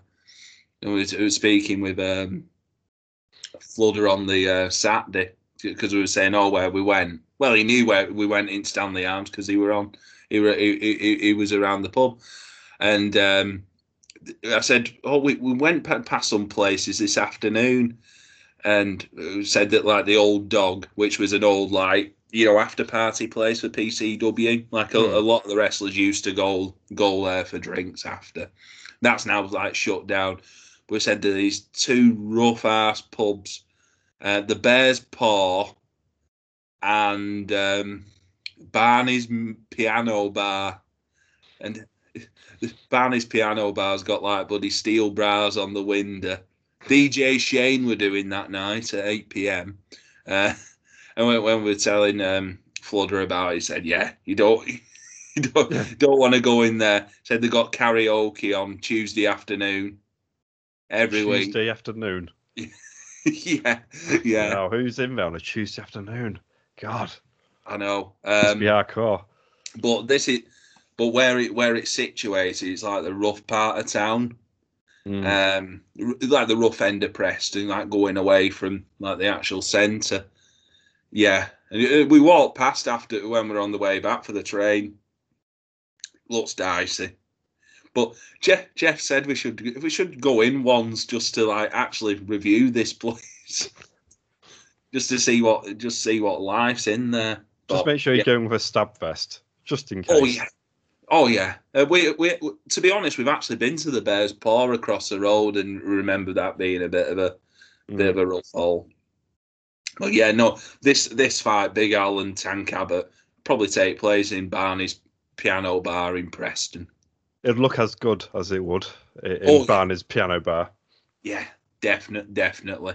What what what's what's the rough pubs in uh, Cleethorpes, Grimsby? Try to remember. Oh, that's a very good question. You know, Oh, it could be like when we were in uh, that fucking. Um, the scratching post, that whole uh, row of that whole row of pubs there are pretty rough uh, on, on on Cleethorpes High Street. I would never recommend going in there. Uh, you know, un- unless you, yeah, so I- Yeah. yeah, unless you want to get your supply of coke for a weekend, yeah, I, I wouldn't recommend any of those ones on the high street. Um, Well- the the ones down the street where I work as well, pretty rough. Uh, the- down Freeman Streets, like Freeman Arms Corporation Arms, uh, the Angel as well. There's been a few bust ups in there, yeah. As houses, uh, and the old over five beers of doom as well. So you won't want to go in there anyway. Cer- Certainly not. Anyway, I think we're uh, avoiding the uh, situation here of Big Al and Tank Abbott. Um, so yeah, no, they end up like strapping each other up, and then eventually Big Al plants Tank Abbott and tries to get him in. What is he doing? Trying to get him in position so he's going up for the jacket, but instead steps down onto the ropes and stands on Tank Abbott's face. Yes, and he's like, "Hey, I'm doing it," but he just falls off. He does scary feet, scary feet He on does. his face, doesn't he? Uh, and that was his one big spot as well. Yeah, and But- then t- Tank Tank actually gets up, pick uh, like knock, knocks um, Al out, and then picks him up while go, going up the top rope to get the jacket. And this is supposed to be like the impressive spot where he's like taking him up all the way up, gets his jacket, comes back down, but instead, Al starts falling off Tank's Tank Abbott's shoulders and just goes splat on the floor. Yeah, hitting the steps along the way. I don't know what they were thinking here. I say, not being funny. I mean, Tank Abbott can knock a guy out pretty easily, but you've got to have some sort of, I don't know, athletic prowess to be able to do that. You know, lift up a 200 plus pound man over his shoulders and climb up as well. Mm. I mean, I I I won't be able to do that, and I can squat 125 kilograms, but I won't be able to like go up three sets of steps and reach up to something to do that. Yeah. Fucking stupid. Yeah. Um, yeah, so if, uh, with Al being chucked uh, down, there's Tank just like, oh, look down, like, oh, God. Yeah. Uh, so it just he just went back up, got his jacket, and then proceeded to get a knife out. I know. Oh, you call that a knife? This is a knife. And did you hear Tony Schiavone's cover for it as well? Oh, it looks like a pair of scissors. He's cut off his beard. Yeah. Big Al who has no beard. Yeah. It was clean shaven. Fucking hell. Uh, I don't, don't think he was supposed to do that. Yeah, I mean, uh, this match is infamously bad for a reason. Because it's infamously bad. The um, thankfully though, just as he was putting the knife to his throat, the camera cuts up in shame. yeah, I was going to say, in shame, and never mind censoring. It's just thinking the cameraman's just like, yeah, I've had enough of this. Away we go. Wh- What rating, Chris? Now on the Grapple app, it, it- many many a time people would tell Gareth to stick a stick a zero on, stick a minus figure on, but the lowest figure you can give, and I give it 0.25. I mean, if I'm using a graph app and I've got to give it 0.25, in actuality, it's minus two. It's terrible, isn't it? Two. Absolute Tan- I know. Tank Ab- I know Tank Abbott was legit and everything, but God, he look, he look. How, how were they thinking of him as like a world title contender when? He, I mean, I, I'm, I'm bearing in mind. imagine it, I couldn't imagine him having a a long No. form match or anything. It, it, it was a ridiculous idea to, uh, to begin with. I know they were like fascinated even back in the early days of um, yeah UFC MMA. You know, they're legitimate hard people. Therefore, you know they should win a wrestling match. Sort of that lot. But you know, we still. I mean, from our limited knowledge of MMA and all that lot, someone who looks like Tank Abbott did well. But it was in the area where it was all like bloody sideshow freaks, like circus acts in MMA. You Yeah, know, he, Tank Abbott in modern MMA will get his ass handed to him every single time. yeah. And Yeah. you know, uh, but yeah, this is what we wanted to push in WCW. It's yeah, I uh, This is why Russo got sent home. He clearly lost his brain. Mm. I, I I would say so. Anyway, match number six now, halfway through the pay per view. As we have got Booker T or Booker, Just Booker. just Booker. This is Big T, not not not the Manchester Big T, but Ahmed Johnson Yes, Um, Ahmed Johnson, Big T. for the rights to Harlem Heat. Um, what do you think of this match, Chris? Uh, about as good as their match on Nitro, which was it wasn't very good. It was basically just Booker T doing all the work because Ahmed Johnson. Oh God, he was so blown up in this match. Was Ahmed? He It is was- somehow. It was, bas- it was basically Booker trying to work work around this immobile object. Yeah. Every every time Booker tried to do a maneuver, Ahmed were just in the way. And I mean, I'd have to look at side by side, but to me, it looks like Ahmed Johnson somehow gained about two stones since Souled Out as well. yeah, yeah, He has really piled it on, and you know, I mean, I think he is a former football play, football player, isn't he? yeah. So, yeah. so that's why he was like this size to begin with, and you, you do get this with a lot of like these American footballers where. For suddenly the metabolism goes, and but they're still eating as much as used to. They're probably not working out as much, and yeah, as a result, you get someone like Ahmed Johnson who he shouldn't be taking part in anything athletic at this point. Let's be honest. I mean, did you see? You know, when he made the pin at the end, he Mm. literally had to roll like a bloody whale on on the beach just to get over onto Booker T, and he was knackered from doing that. yeah. You know, he, he was. I used to love Ahmed back back in the day when it when he was on WWF. Yes. I, I, I loved him. yeah, Well- but, but that original run was great, but here, a very sad reflection on. You know, it was only what two, three years later from his original run, and this is what he's become. Yeah. Um.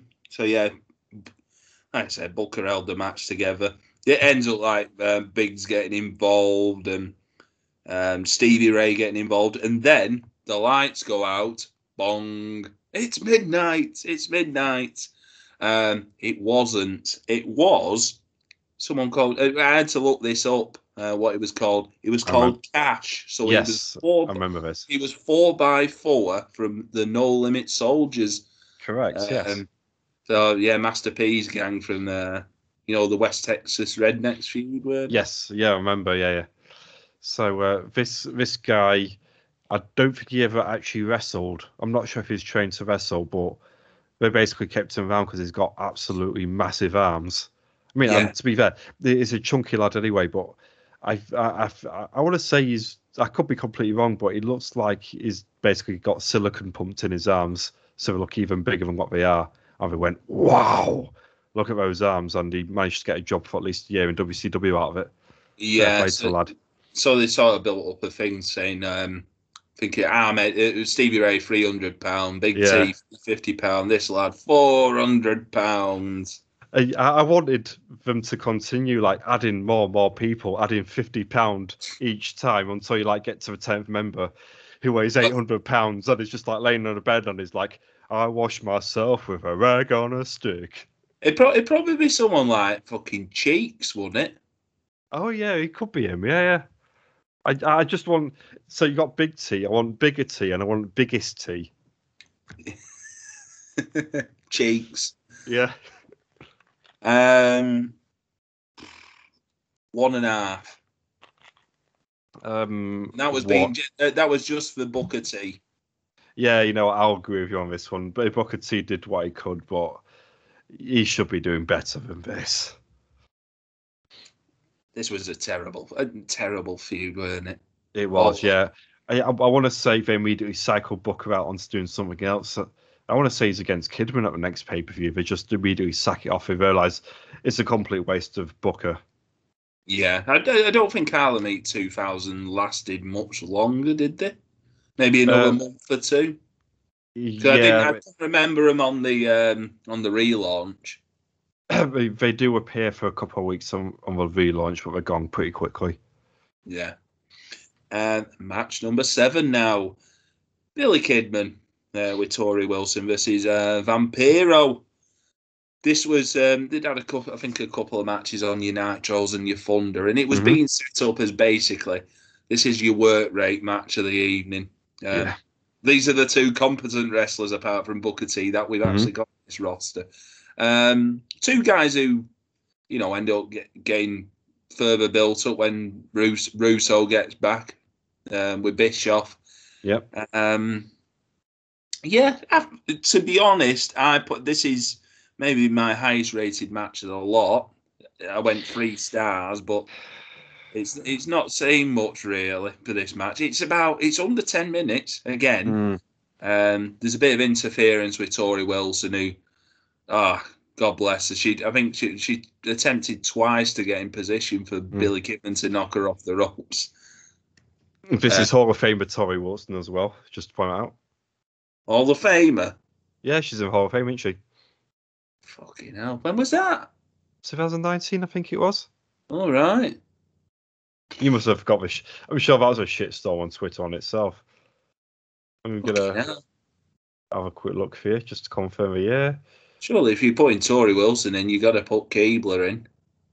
Yeah, I was gonna say. I, I think Keeb was yeah 2019, Uh, but she was inducted by Stacy Keibler as well. Funnily enough. Right. Hmm. Yeah. I can, well, I can see. They, like I say, they are running out of people now, aren't they? Yeah, incredibly so. Um, what what do you think of this match then, Chris? Um, yeah, they set up as a work rate match. The problem is, is I don't think Vampire was ever that good. And I've just had a quick look and it confirmed my suspicions. You can tell by the way he lands on a lot of moves that he didn't get that much training when he started out. Probably explain why he always got fucking injured Hmm. because his bumping is just stupid at times, you know, like needlessly.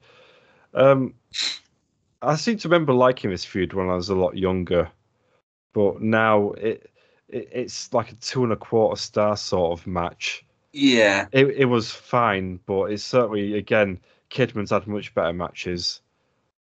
I t- I tell you, I tell you what's interesting in this match. That Vampiro has him up for two powerbomb positions, and he don't get caught in that face first buster. Yeah, First time ever in a Kidman match. I know. But I say just disrespecting the sanctity of Billy Kidman.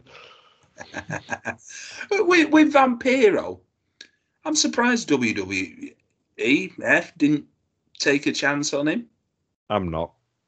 I, I just no. I just think um, they probably saw that his wrestling wasn't really up to snuff, and presentationally, I just don't think it was all that. Well, you think? You know that sort of character, like a mystical character, Yeah, maybe I mean, maybe would have worked. I suppose, but I mean, the problem is they tend to like their mystical characters to have quite a lot of beef to them as well, don't they? Hmm. If you think about it, like your Undertaker, your Kane, your Bray Wyatt, Snow, that lot, they've, they've all been built up plus 300 pounds at some point. Where Vampire was just basically a skinny punk kid, for intents and purposes, who you know, we like the Misfits a lot. It's all, it's all working um, AEW now, wasn't it? Well, yeah. Darby Allin and Sting and Jeff Hardy there. Well, it, it, it, it'd suit well in AEW if he was younger, but Yeah. Well, who, who's it's doing a cosplay vampire at the moment? Alex Abrahantes. There's, oh uh, yeah, yes, I saw that last week. the Pentagon stuff. Yeah. Oh dear. Do you think he goes dressed like that when he's doing his job at the home shopping network? Who- Who? Uh, yeah, Alex, uh, I'm. I'm it, does he work for a shopping network? Like does, yeah, yeah. Oh, how do you know that? No, no, that, that's the way he does it. Is uh, well, it, one half his day job is hawking like HP computers on on QVC or whatever it is. Is it? It is, Alright. yeah. But I say look it up afterwards. I'm just, it'd be amazing if he just dressed up in that bloody goth gear just to hawk HP computers. I couldn't imagine. I couldn't imagine Paul Lavers back in the day on uh, QVC doing that. You know when he, was, you know that wrestling show. Mm. You know where, where, where the bloke who they had on from Euro Shop UK. Everyone thought, oh, he's got all the scoops and everything. He's going. He becomes like a must-see show, and he, he never Yeah. gives anything away. No, Gary, just had some- Gary something he was called. Ah, what was his name? All he came, came with was foam fingers. Yeah, yeah. And then they talk about an Undertaker T-shirt for an hour. Yeah. Those were the days. Those were the days. Bit, bit of QVC, German porn channels, and Raw and Nitro on a Friday night. Fucking, I- what, what, did, what more did you need in life? I, uh, I think QVC still exists as well. You know, It does. It does. Today's Wow. special value who? and all that. I al- always remember it, it was 12 o'clock today's special value would always like the like at midnight. My mum would always stay up for today's special value. The worst shows though, Chris, would be Mhm. when uh, it'd be the jewelry hour. Fucking Oh yeah, I always used to like it when it was uh, today's special value was when it was the cook, uh, like the cooking. I, I've just had an idea. I'll be back in a minute. I just need to get from my remote control. Yes, no, no problem. Well, uh, Chris is away. He's currently I've, I've, I've, I've got uh, Sky behind me. So what I'm going to do right now is going to I'm going to put on QVC. I'm going to see right now as of what is it about nine o'clock. I, I've, on- I've got QVC on. Um, oh, have you got it? Yeah. Okay. Let, let, let me uh, have a look. I don't know what channel number it is now. I w- just say QVC in the thing when it comes on. A minute. Uh, QVC. It used to be 600s, didn't it? Yeah, it did. Baby TV. QVC. JM Home by Julien Macdonald. What is she hawking? Discuss. Oh, apparently she's hawking a large encapsulated crystal light up table mirror for £109.98. Ah. Right. God, that looks tacky. It's basically just a generic mirror with like a, a C-shaped sort of glitter, sort of diamond thing going on. Yeah, it's a sort of mirror. You know when Hulk Hogan were looking into a mirror and the Ultimate Warrior were at the back of him? I could could you imagine right now? Yeah, she's like staring into it, and then the ghost of Gary, what's his name, who used to do the WWF stuff, just appears in the mirror, just going ha ha ha ha. ha. yeah. Amazing. Uh, so yeah, there you go, QVC. JML Direct uh, actually on as well. That's a Ah. channel Sky. Um, QVC Beauty. That'll be all Liz Earle. She, she, she was always on. Uh, yeah, but split it up. Is that like you know NWO Hollywood and NWO Wolfpack? Is that like QVC No One QVC Beauty? Yeah, yeah, yeah. Ideal World. The rivals are still going. Ideal World HD. Gems TV. High Street TV has got two channels. Best Direct. Ideal Extra. They, they've all got like bloody two bloody channels. all QVC Style. There's three Oh, channels. Three bloody That's hell! Is that that's Latino World Order? Yeah. But yeah, no. Um, how did we get onto QVC? I don't know. I've got no idea. oh, there's QVC Extra as well, so there's four QVC channels. Good grief! Good grief. Um. Anyway, match number eight now. Um. Oh no, we. I think we start with QVC because of uh, Vampiro, and we likened him WWF. Maybe who knows? Yeah. Um. uh, Oh, Alex Abrahantes on um Oh, on HP, Network. yes. So it's HP laptops. Yep. Yeah, tangent. Eighth match. Um, Sicilian stretcher match now for the WCW tag titles. All Stars own David Flair and, and Crowbar with uh, Daphne versus the Mamalukes. No, the Pisons. No, Disco and the Italian lads. Um, so Disco in for so it's uh, Johnny the Bull and um, what's He talks about his cheese sandwiches. What's the other fella called now? Big Vito. Vito. Big Yes. Vito with uh, Yeah. Disco Inferno in the corner. He loves his cheese sandwiches as well, Johnny the Bull. He does, yeah, yeah. of cheese. I, I imagine he's a uh, Red Leicester sort of man. Yeah, yeah. He likes a bit of bit of bit of flavour. I, I think. Yeah, yeah. I, I doubt he's um um a Cheshire man. Yeah. Or, maybe he goes a bit more fancy and he's like sort of like a, a Wensleydale with like a sort of bit of uh, red jam in it, that sort of thing. Oh yeah, oh yeah. Oh, Do, do you do a good Wensleydale Vito? Ooh, cracking cheese, Vito. Go to Anyway. the moon. The moon has cheese. Johnny the Bull watching Wallace and Gromit now. Um, this match. It's the wrong dress, Vito. Oh no, that'd be for Smack is Vito's later Smack- SmackDown career. Yeah, SmackDown career. Yeah, Johnny the Bull, who's famous for uh, breaking his own ass. Uh, and yes. on, Later uh, on in 2000, we've got that later on in 2000, yeah. Yeah. A lot of like injuries from that, weren't it? Yeah, yeah. Literally broke his own ass, and then he became Relic. Let's kill her backwards, Mike. Yeah, he did. Yeah. Um, What a career! What a man. th- th- this match, anyway, Chris. It's a David. Flair match, in it? It went on forever. This one, yeah. This is legitimately the second longest match on the card. 11:22, if uh, Wikipedia's to be believed. It Hell, it's all it's like a Noah main event. It dragged on. It and the crowd were dead. I mean, the crowd were dead for most of the show anyway. But here, you could hear crickets. Mm. or, or you could hear Daphne. I mean, she was loud anyway, like screaming everywhere. Which Yeah. you know, as a gimmick was great, but when the crowds are really quiet like that as well, not even responded to her, you know, you sort of lost the crowd. Yeah, it wa- wasn't good. I, I did feel like Crowbar just, you know, covering for. David Yeah. Flair's shitness here. Yeah, Yeah. he did. He, he was the one standout of this match, you like, from a technical standpoint, who, who, who was, like, most of the match he was good. I think the Mamalukes held up onto their own own end of the bargain. Yeah. But overall, it was mm. terrible. For for Mamaluke's always perfectly acceptable, but you know, it says a lot about Crowbar he has to go through two tables to make up for David Flair. Yeah. Is- David Flair maybe the worst? So what, second generation wrestler? Uh, no, or worst, worst wrestler. Worst wrestler Uh, of all time. of it- would he be in the top five worst? Um, for someone with a high profile that he had, I'd say so, because obviously he's a former United States champion as well, isn't he? Hmm. He could be the worst champion in history. You know, you know who was actually there full time. He, obviously, you could say David Arquette or Vince Russo, but but but, but say, you I would say Arquette. well, It- no, it- to, to, to be fair, he held up his own in that Slamboree main event, which we'll get Yeah, into in yeah. May. Yeah. Yeah.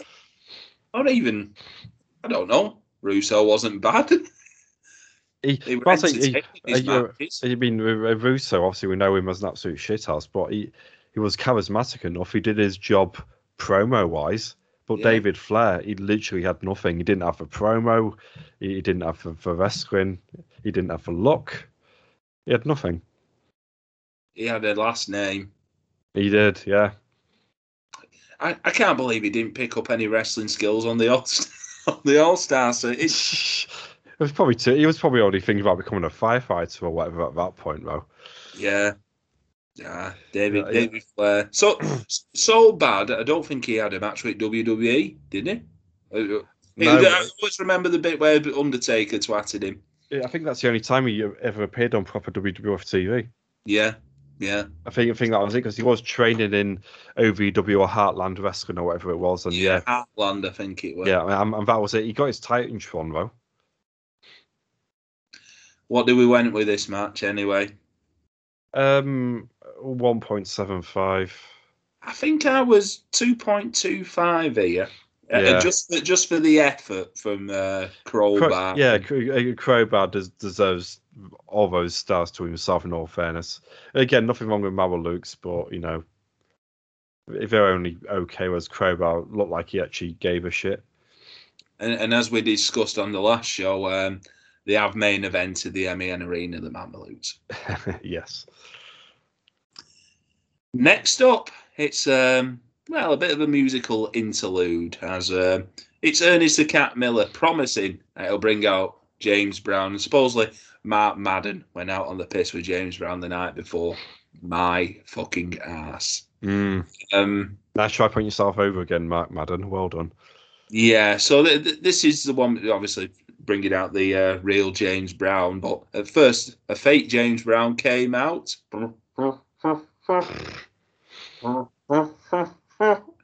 and then the uh, Maestro came out. Um, it was like used for a few months around this time. Mhm. Wasn't out special, was it? No, he wasn't. I think the reason why he got used was because he actually bought the rights to the name Gorgeous George, which obviously Ah. went, which then went to uh, Macho Man's missus at the time, obviously. And I think as a thank you, uh, they kept him around for a few months at least. So I think that's why, even though he had no talent whatsoever, Yeah, he, he had he had uh, at least six months in WCW. yeah, um,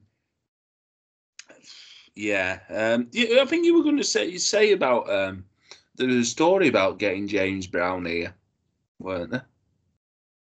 Um, I'm not sure of the full story, but they did they didn't advertise this ahead of time, did they? No, no. So so I think first time I would have seen this was well, actually, I got the Superbrawl 2000 videotape. Um, yes.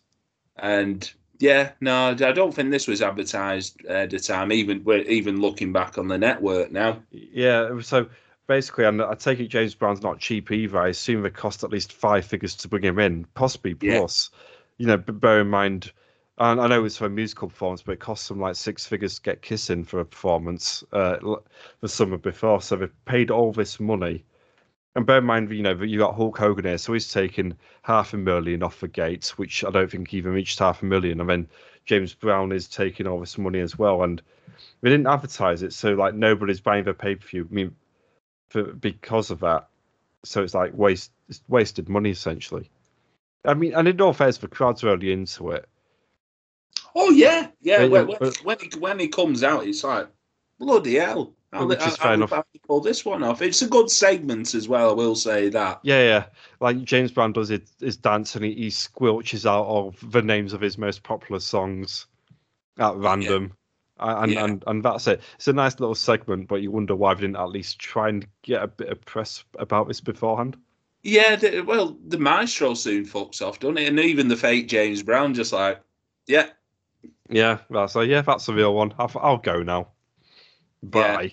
Um, so surprised he didn't. Um, was it the proper James Brown theme tune he come out to, or was it, would've- just? Um, on the actual version, yes, but uh, he gets the brr, brr, like here as well for obvious Right. reasons. I, I was thinking, oh, he should have come out to the. Um, what's it? The um, I feel good. Da-da-da-da-da-da.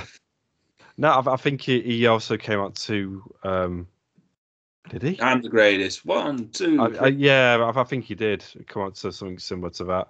I'll, I'll have to get the VHS. Yeah, out. I- need to get got VHS. VHS player down here, so I'll, Ah, I'll, have, excellent. I'll, have to, I'll have to watch one of these uh, videotape versions one of these times. But no, I thought it a good segment. This.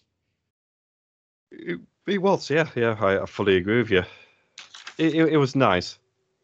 Which for WCW then really did this, this sort of nice sort of moment. Yeah, so they- they- a lot of fair times they do nice, did they? No, They but they, they're always really mean spirited in a lot of what they did. So this was a rare moment of actual, an actual feel good moment. Pardon the pun. Yeah. Ninth match now. We're, we're getting into the old stages now. Uh, Uh, it's a death match with Ric Flair versus Terry Funk. Combined age of bloody hell, it must have been a ton at this time, mustn't it? Um, I'm gonna look at it, but I'm gonna guess for combined ages 110. Now let's have a look. So Ric Flair at this point would have been about five days shy of 51, so we'll say 50. And Yeah. Ter- and Terry Funk was already 56. Ooh, right. Yes, 106 between them. 106, yeah. But well, add 20 years on for Terry Funk's knees. Yeah, there you go, 126. Uh, they, they'll be like uh, they'll be like dust them knees. Um, Terry Funk comes out with his, his understudy. Um, Dustin Rhodes with the George Michael goatee. Mm. Was, was this his Jesus stage? Probably. He's, he's always got some sort of Jesus stage going on, old Dustin. Yeah, the, uh, I'm sure this isn't this the feud with the uh, the rubber chicken. Yeah, th- this is coming next month. Yeah, I remember that the bloody rubber chicken. I'm the actual man in a chicken suit running out with chicken noises over PA system. Is that that's on the pay per view, isn't That's it? on the pay per view. Get ready for that one. um, hmm.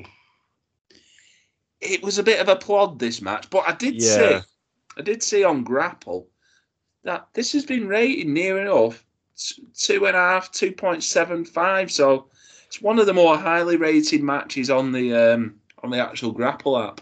I think 2.5 is about fair for it, in all fairness. I mean, I've not seen the original death match for a long, long time, but this just does not.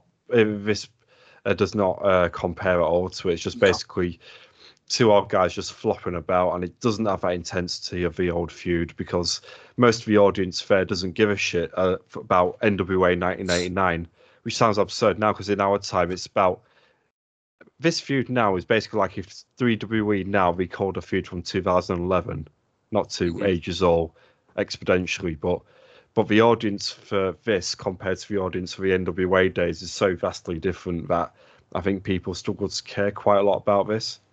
I think uh, like the build up to this, he had like a 17 minute promo between Yeah. the two. Just really, yeah. I say I, I don't. I mean, I think for trying to at this point get people back, you know, who, who might have tuned out because all the Russo stuff, trying to get like the nostalgic people back into wrestling, which is weird to say about a product from 2000. But yeah, the- Yeah, when when when, when a certain WWE's still doing the same thing yeah, every Mania season, bring back the old lads. yeah, yeah. But if anything, you know, this is sort of a template of what's to come in in wrestling, really. So it's a trendsetter, Superbrawl 2000. There we go. Yeah. Stick, stick that on the front cover. Well, I would say I would say you look at um, just just talking about WrestleMania for a minute, but um, you know, take away all the celebrities. uh, Like once, it's all, it's always the case with WWE at the moment. Once you take the celebrities away, and like the the old hands have gone, Yeah. you've got a roster there who've all been buried. Yeah, yeah. They've got nothing about them unless you're called Roman Reigns or Brock Lesnar. Yeah, the uh, WrestleMania card as it stands for this year looks really fucking weak. Yeah, it's it's it's. I can see Vince McMahon has probably seen there's um a, oh there's a corner in the market you know because of all this Triller and everything like these like, like celebrity fights. Celebrity boxing, yeah, that's what he's Yeah. going for. There's three Oh, different matches like in that scenario. Yeah, so it's in. Oh, we can get publicity out of this, but it's so it might get you the publicity for like that weekend, but it's to the detriment of your actual your actual roster. Yeah, but I They- it's they just all- been They all look like they- absolute chums. When when they had like Seth Rollins and Kevin Owens mm-hmm. arguing over, oh, we'll have a match to see who has an interview segment with Steve Austin at Mania. oh god, yeah. You know, it's not. It's not. It's not exactly going to be a my way bloody Limp Bizkit set up for that. But it's come on. No, no, it's not. But this has been a problem WWE's had for ten years, though. Yeah, and it's sort of like coming home to roost now because there is literally the the amount of people left is reducing. Triple H probably will never wrestle again. Undertaker's gone. The, the Rock might See- never see- come back. Cena's So- busy. yeah, the scene is too busy these days, and they've they're running out of people fast, and you know, you trust like you know you, you get your like your edges back, but they were never the top guys to begin with, and yeah. But it's going to be interesting to see what WrestleMania cards look like in five years' time because I think they'll get really, really desperate. Yeah, yeah. Um, but yeah, no, just back to Flair and Funk. I went 1.75. I just put a bit of a plod this, even though they were doing moves all right. It was just no reaction. Um, I'm going to go for two. It, it, it was okay. Uh, they, like I said, it just pales in comparison to what they used to do in 1989, but it wasn't terrible or anything like that. Oh no, absolutely no. not. Um, tenth match now as Liverpool go one 0 up. Oh, against Arsenal, Diogo Jota. Uh, not in my team. Don't care. That's clean sheet gone for Arsenal. Damn. Um, anyway, match number ten now. Hulk Hogan this is Lex Luger with uh, Miss Elizabeth on the outside. Now, what I will say, the crowd are up for this. They are. They very really want to see the greatest hits, and the greatest hits they shall get.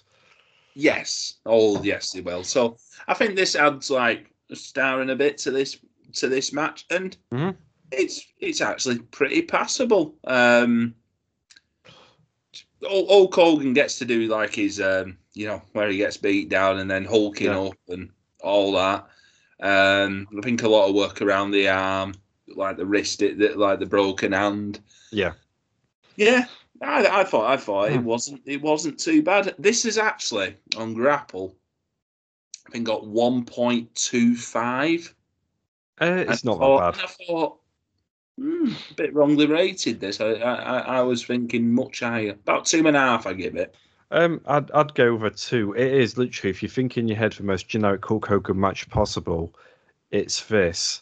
But I think for the purpose it serves, which is to reintroduce Hulk Hogan to WCW after you know his time out, I, I, on on on a bigger stage, it does the job perfectly fine. Obviously, relying on Hulk Hogan in 2000 is not the right move whatsoever but in terms of a job they intended to do, they did it perfectly. Yeah. Um. So eventually, like um, Hogan, Hogan gets a win with a leg drop, and then Flair comes out, attacks Hogan. There's like the big beat down, and then um, Hogan is saved by Sting. It's Sting. It's Sting. As um, yeah, Sting comes out to save for the Hulkster, and uh, Looks like we're getting uh, Sting and Luger and the next one, is it? Yes, that's right. And Flair Hogan. Flair Hogan in the Yappapi. Yappa Pie. um, but it, it, like I say, it is the greatest hits, and yeah, it's possibly one of the in the top three matches on this show. I know, which says a lot about quality of his show more than anything. But yeah, I say nothing wrong with this at all. It's just yeah, the rest of this card is so bad that this is a highlight. Mm. Shall we get into the uh, quick, uh, just a quick rundown of uh, match number eleven? But we'll have yep. more thoughts on uh, one of the participants. Uh, so, mm. match eleven was for the WCW title triple threat match uh, with Jeff Jarrett, um, Scott Hall, and um, Sid um, in in in the triple threat match. And now I, I, do remember back at the time, and I was thinking this that there was sort of it did feel like they were going to build Scott Hall up as like the actual like champion for maybe a month. They started to give him a bit more, um, bit more of a push here. Yeah, I think knowing what we know now, I think they wanted that, but I just don't think they could rely on him to do yeah. that. So that's why they didn't go with him. Right. Um, but I think, uh, like Jeff Jarrett said, they, I think they went on for a couple more, a few more months, didn't they? They did, yes, yeah. Yeah, D- Double J getting his feet in under the table straight mm. away. But um, let's talk about um, Scott Hall anyway. Um, yeah, sure. Did you ever see him live? Uh, I did not know, unfortunately. No, because I wasn't really around, you know, when he was doing like his little tours and all that lot. So it's sadly not. But uh, we, big fan of his in the day. Oh, oh, absolutely. I mean, to be fair, um, not to age yourself and a few others, but like a lot of people.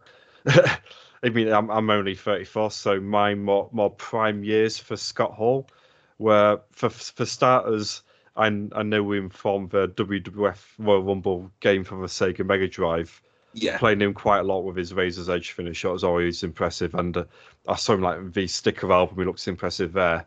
But for me, my first real experience for him was his WCW run. Diamond Stud.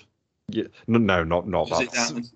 No, no, but I'd say that was ninety one. That'd make me even older. All right. No, no, either say it's all the NWO stuff that I grew up on. Ah, and, yeah. You know what? I think uh, I'm aging Schi- me. I'm aging me, Chris.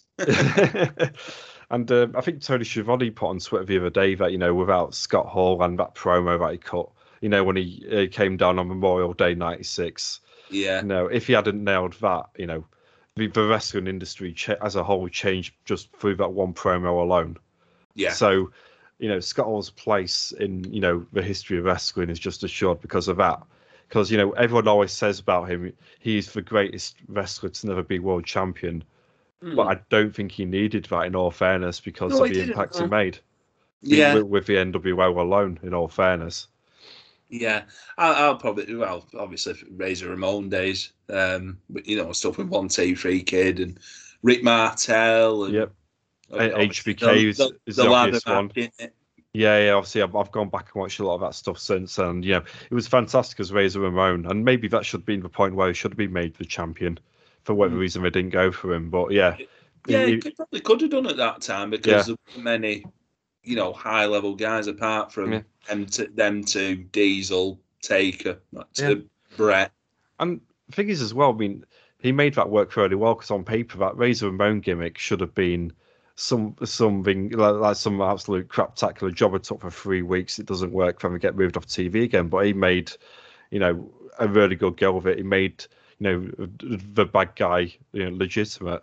And he was always up there, that intercontinental sort of upper mid card level. Mm. And you know, he was he was always impressive. I mean, it helped. You know, we always forget. You know, he's quite a big lad as well. You know, he always had the size on his side. He was always he always had the height. He always looked impressive. You know, presentationally, he always nailed. You know what he needed to do. You Yeah. know, even going back to his AWA days. Yeah, I think um, think one one one of those uh, y- y- you can call him sort of like a, a bit of a flawed genius in it. Yes. Oh yeah, what with his uh, personal demons? Yeah, Yeah, I think that's the thing that maybe held him back. Well, Mm. I say it is the thing that held him back because, especially towards the end of his WCW run in particular, from like '98 onwards, um, his, his performances started getting patchy and he couldn't be relied on. Uh, A fun, well, not that fun fact, but he was so unreliable at one point that um, every single singles title he held in WCW, he never lost. He always vacated it because he always got injured or was otherwise, you know, incapacitated. Right. But I'm not sure if that, he was just learning from the best from HBK or something like that. Yeah. yeah. I'm not looking at the lights for any fucker. yeah, yeah, that sort of thing. yeah, so I, I say with like I've actually I've actually met him. I've actually met him. I was one of those who had um, one of them group pictures at PCW. I think uh, Benno put one up today, and uh, Oh uh, yeah, yeah. Ben Corrigan did as well. It was the one with uh, the Hooligans and X Pac and Dave Rain.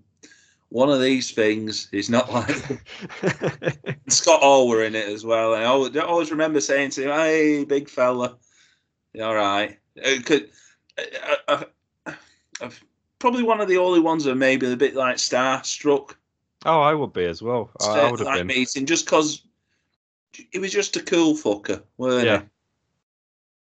he? He just, he just had that, you know, uh, swag, swagger about him, Hmm. but he had that, yeah, star star presence, and probably, yeah, like I say, one of the ones who are like, yeah, bit bit bit starstruck meeting. Um, I did get to see. Uh, I was there that evening. He did um, his Hall of Fame speech as well in uh, New Orleans Oh, what- fantastic, yeah. what what a night of speeches that were. So it, it, I think one after the other, you had Scott Hall doing one, and I think um, who was it now? I think Jake Jake Roberts, Jake, wasn't it? yeah, Jake, Jake were after that, and um, Ultimate Warrior were last. yeah. That's that was a hell of a year, 2005. Because any of those three on, the- on the Mr. range uh, should have been headliner. Mr. T. Oh yeah, he was there as well, wasn't he? Yeah, bloody hell. T, yeah. What what a fucking class that were. But I always remember the like the Scott Hall and um, Jake Roberts ones. But fucking hell, I were, I were in tears. I think Mm. Jeff had a tear in his eye. I think it's when you know, when they go on about you know when DDP sort of like bloody saved them and what have you. And, well, it, it had it on many years to their lives, and it was a Mm. you know a bit a big a big thing that because um um what am I going to say? But w- w- when they were going on about all the demons that they've had and you know like addictions and that, Yeah. uh, I don't I don't know. It sort of hit home a bit. I'm just Uh, having a look at this class now. You had Paul Bearer as well. Bloody hell, that's a hell of a class. Yeah, The Hall of Fame. It was Leeds. Le- Le- Leeds was the other one, and uh, Carlos Colon Senior. yeah, yeah. Mm. Yeah, Anyway. the, yeah. The later one was like the first, I think, the first speech of the evening. But uh, no, um, yeah, always remember that.